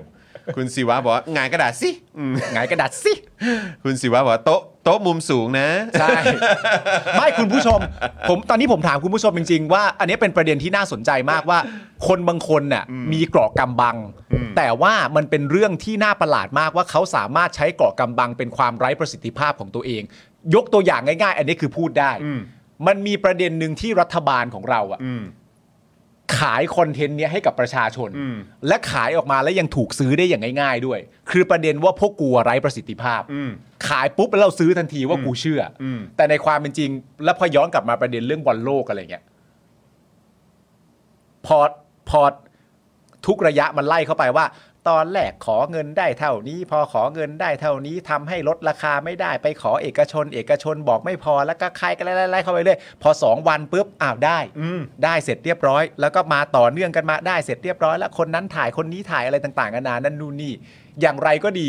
มันมีคอนเทนต์ที่เซลล์ออกมาให้เราซื้ออะคือคอนเทนต์ว่ากูไร้ประสิทธิภาพ ซึ่งในบางครั้งคอนเทนต์เนี่ยมันเป็นคอนเทนต์หลอก บางครั้งอะนะคอนเทนต์เนี่ยมันเป็นคอนเทนต์หลอก ว่าประเด็นจริงๆอะมันไม่ใช่เรื่องไร้ประสิทธิภาพ มันเป็นเรื่องอื่นใด อ่าใช่ ไหม ใช่ใช่ แต่ว่ามัน ใช่ เอาแค่เอาคอนเทนต์เนี่ยมาขายก่อน แล้วมันก็จะมีลักษณะเดียวกันที่มีคนมีเกาะกำบังประเด็นว่า ฉันไม่รู้เรื่องหรอก ฉันมันโง่ ฉันมันไม่ฉลาด ฉันมันไม่รู้หรอก เออ ถ้าถ้าใครดี ใครเก่ง เออก็ให้เขาทำไปเถอะ ถ้าใครมาบอกว่านี่มันไม่ใช่วิธีการแก้ปัญหาที่ถูกต้อง วิธีการแก้ปัญหาที่ถูกต้องในความเป็นจริงเนี่ย มันเป็นขั้นเป็นตอนมาหมดแล้วดูจากหลักฐานอะไรก็ได้ว่า วิธีเหล่านี้ไม่ได้ผลมันต้องเป็นอีกวิธีหนึ่งอะไรต่างๆนานาคอนเทนต์ว่าฉันไม่รู้เรื่องเนี่ย มันก็จะถูกนำออกมาใช้ในประเด็นว่า โหผมคงสู้ไม่ได้หรอกครับ ผมก็ประมาณนี้อะครับ อืม แล้วประเด็นว่าหลาย ๆ ครั้งเนี่ยไอคอนเทนต์ว่าฉันไม่รู้เรื่องเนี่ย กับคนบางกลุ่มอ่ะมันหล่อเพียงพอ ใช่ มันหล่อเพียงพอที่จะแบบว่า ไม่เป็นไรค่ะ อะไรอย่างเงี้ยมันมันมีมันมี ใช่ มันมี ใช่ใช่ถูกต้องครั ครับ บ นะฮะคนที่อยากถกแต่ตะกะไม่ถึงก็จะใช้การดใบนี้แหละ อ่าอ่าเห็นด้วย อ่า เห็นด้วย ใช่ครับ เห็นด้วย ผม เห็นด้วยเห็นด้วย ะฮะคุณเอสคริสบอกว่าชื่นชอบรายการสนับสนุนด้วยการสมัครซัพพอร์เตอร์ได้นะครับโอ้ย ค ข รับ อบคุณนะครับ เออ หรือว่าเติมพลังให้ได้นะครับ นี่เลยนะฮะเอ่ออยู่ด้านล่างนี้แฟบนี่นะฮะแวบนี่นะฮะ ครับ ที่เป็น QR code นะครับนะสามารถสแกนได้เลยนะครับนะหรือว่าเอ่อเติมพลังโอนสนับสนุนได้ผ่านทางบัญชีกสิกรไทย 0698975539 นั่นเองนะครับผ ครับ ม ผม เติมพลังให้กับพวกเราโหนี่จริง ๆ นานแล้วนะที่เราไม่ได้แบบมีเรื่องเล่าเนอะ ใช่ ในฉากใหม่ยังไม่มีเรื่องเล่าเลยนะ เออต้องมีเรื่องเล่าแห่งฉากใหม่เออเพราะเรื่องเล่าเนี่ยจะนำมาซึ่งมาซึ่งฉายาเราก็ต้องการฉายาอยู่ ไม่มีฉายาเลยอะ คุณจันบอกว่าพี่ปาล์มน่าก ลัวทำไมล่ะครับ น่ากลัวยังไงฮะ ผมแค่วิเคราะห์เรื่องเมื่อกี้ เออ มันไปน่ากลัวตรงไหนครับ ใช่ก็ ไม่ได้น่ากลัว เรื่องอะไรพวกนี้เราก็มักจะวิเคราะห์กันเวลาเนี่ยแหละครับเออนั่งนั่ง สัง คุ สร ย รค์ กั กัน นสังสรรค์กันเนี่ยแหละค ครั รับบ ผ ผม ม นะฮะคุณราหูบอกว่าอืม มันก็ได้แต่ไม่ถามกลับต้องรายการอาจารย์วินัยเลย ครับ อ๋อครับ อ่า ผมอ่ะอย่าลืมไปดูกันนะครับ ใช่ เมื่อวานนี้แซ่บมากนะฮะ ครับ อาจารย์วินัยช่วงหลังนี่มาแบบคมๆนะ อ่า ฮะ โฆษกตำรวจโยนใส่นครบาลเรื่องสื่อถูกถูกทำร้ายจากคอฟอพวกเดียวกันปะเนี่ย อ่า มครับผม คุณผู้ชมพรุ่งนี้เนี่ย ก็คุณผู้ชมใช้เวลาในค่ำคืนนี้เลยนะครับ รู้จักใครที่เขาเอ่อชื่นชอบคอนเทนต์รายการลักษณะนี้เนี่ยพรุ่งนี้ก็คือรีบไปชวนกันมาก่อนหน้าเลย ใช่ครับ นะอยากให้มารวมตัวกันเยอะๆนะครับ ไม่อยากให้พลาดจริง ๆ แล้วก็พรุ่งนี้เนี่ยเราต้องเริ่มเอ่อตรงเวลานะ ใช่ นะครับ เพราะว่าเวลามีแขกมานะครับ มีชาวเน็ตมาเนี่ยนะครับ เราก็ต้องเออเขาเรียกว่าแบบเอ่อต้องเป๊ะกับเวลาของเอ่อแขกของเราด้วย ใช่ นะครับนะฮะเพราะว่าเหมือนเขาจะมีภารกิจต่อ ครับ นะครับเพราะฉะนั้นก็5้าโมงครึ่งแหละ อืม นะครับเดี๋ยวก็จะได้เจอกันนะครับแล้วก็เดี๋ยวจะอยู่กันยาวจนถึงประมาณทุ่มหนึ่ง ครับ นะครับพรุ่งนี้ก็คอยติดตามกันได้นะครับคุณผู้ช ครับผม นะฮะว่าจะเป็นชาวเน็ตท่านไหน อ่าน นะครับที่จะมาร่วมพูดคุยนะครับแล้วก็อ่าร่วมจัดรายการไปกับเรา ครับ นั่นเองโอ้โหมองไปตรงนี้ก็น่าสนุกแล้วตอนนี้มีมอนิตงมอนิเตอร์อะไรให้กับอ่าตัว อ่าใช่ ตัวชาวเน็ตของเราแล้วนะครับพรุ่งนี้ต้องดูเรื่องหูฟังดีๆเนาะ อ่า เออ นะครับ เดี๋ยวต้องเตรียมให้เขาเทสดูก่อน ใช่ นะครับว่าแบบว่า เออ แบบจะได้ไม่หลุด ขนม วันั้น นมเนย วันนั้นวันนั้นลืม วันนั้นลืม แค่ เทส โอ้ฟัง อ๋อ หรือว่า เออ ถ้าเกิดว่าเอาชัวร์ก็ให้เขาพกมาด้วยก็ได้เนาะ ใช่ เออ ใช่ ของเขา ใช่ เองเลยนะครับ จริง ๆ มันหูฟังใดๆก็ได้ครับ เพราะว่าตัวไมค์เนี่ยก็ หูของฟังใดๆก็ได้ เราอยู่แล้วส่วนหูฟังก็เอาที่ถนัด ใช่ครับ ครับ ผม นะฮะ อ่ะ ยังไง เอ่อ โทนี่ชัวร์ๆครับ เพราะวันนี้ไม่มีคลับเฮาส์คุณดักไนบอก มันก็อาทิตย์เว้นอาทิตย์อยู่แล้ว นึกว่าคุณโทนี่เขาต้องพักผ่อน อ่า เพื่อเตรียมมาสตูดิโอนี้ อ๋อ เนะครับ แหม มีคนบอกว่าครูทอมหรือเปล่า เออ เฮ้ยโอ้โหเดี๋ยวรอลุ้นพรุ่งนี้ สรุปพรุ่งนี้จะเข้ารายการกี่โมง เราอาจจะต้องสตาร์ทก่อนนิดนึงไหม โอเคได้ อาจจะแบบสักแบบ5โมง ได้ 15 อะไรแบบนี้5โมง15 แล้วก็เราก็เอ่อแนะนำอ่า อ่า ก็ขอบคุณผู้สามสนุนใจดีของเราก่อน สปอน ใช่ไหมแล้วพอสั ค ก รับ สักห้าห้าครึ่งปุ๊บก็นำ เข้าได้เลย นำเข้าชาวเน็ตของเรา ครับ ผมโอ้ยคุณผู้ชมครับ อุ้ยสนุกสนุก มันน่าตื่นเต้นตื่นตูมจริงๆนะครับ คราวที่แล้วพุธที่แล้วเป็นคุณธนาธร ครับ นะครับพุธนี้ก็คือวันพรุ่งนี้จะเป็นใครก็เดี๋ยว ครับ คอยติดตามกันนะครับ ครับผม นะฮะ อ่ะ โอเคครับคุณผู้ชมครับ วันนี้ขอบคุณคุณผู้ชมมาก ๆ เลยที่ติดตามพวกเรานะครับนะ ฮะ อะไรฮะอะไร คุณกั๊กบอกเอาแล้วหินมานิดนึงแล้วว่าแขกรับเชิญมีหูฟังเป็นของ ตัวเอง คือคุณกั๊กเป็นคนที่ประชดประชันขนาดนี้ตั้งแต่เมื่อไหร่ฮะคุณกั๊กคุณกั๊กไปเอานิสัย ไปเอานิสัยขี้แซะแบบนี้มาจากใครฮะ มาจากไหนฮะเนี่ย มีใครทำเป็นตัวอย่างทุกวันเหรอฮะว่า การขี้แซะต้องเป็นอย่างนี้ นั่นน่ะดิ เอาเลยเว้ยมีหินเลยเว้ย เออ คนที่มาเป็นชาวเน็ตมีหูฟังของตัวเองเว้ยคุณ จะ กั๊กไปเอาอย่าง เไป นี้มา เอ จากไหน ฮะ ฟังแบบนี้บ่อยแล้วเหรอฟังแบบจันทร์ถึงสุกร์เลยป่ะฮะ ไปเอาอย่างนี้มาจากไหน ครับผม ไม่เข้าใจจริง อ่ะเดี๋ยวติดตามแล้วกันนะนะครับ รับรองว่าโดนใจแน่นอนนะครับ วันนี้ขอบคุณคุณผู้ชมมาก ๆ เลยนะครับผม ครับ นะฮะ ผม พรุ่งนี้เจอกันนะครับมาสแตนบายกันตั้งแต่ 5 โมงก็จะดีมากนะครั ครับ บ อ่าเราจะเริ่มไม่เกิน 5 โมง 15 อย่างแน่นอนนะค ครั รับบ นะวันนี้หมดเวลาแล้วนะครับผมผมจอห์นวินยูนะครับนะฮะคุณปาล์มนะค ครั รับ บ แล้วก็แน่นอนพี่ใหญ่สป็อกดาร์กของเรานะครับ พวกเรา 3 คนลาไปก่อนนะครับ สวัสดีครับ ๆสวัสดีครับคุณผู้ชมครับบ๊ายบาย Daily Topics กับจอห์นวินยู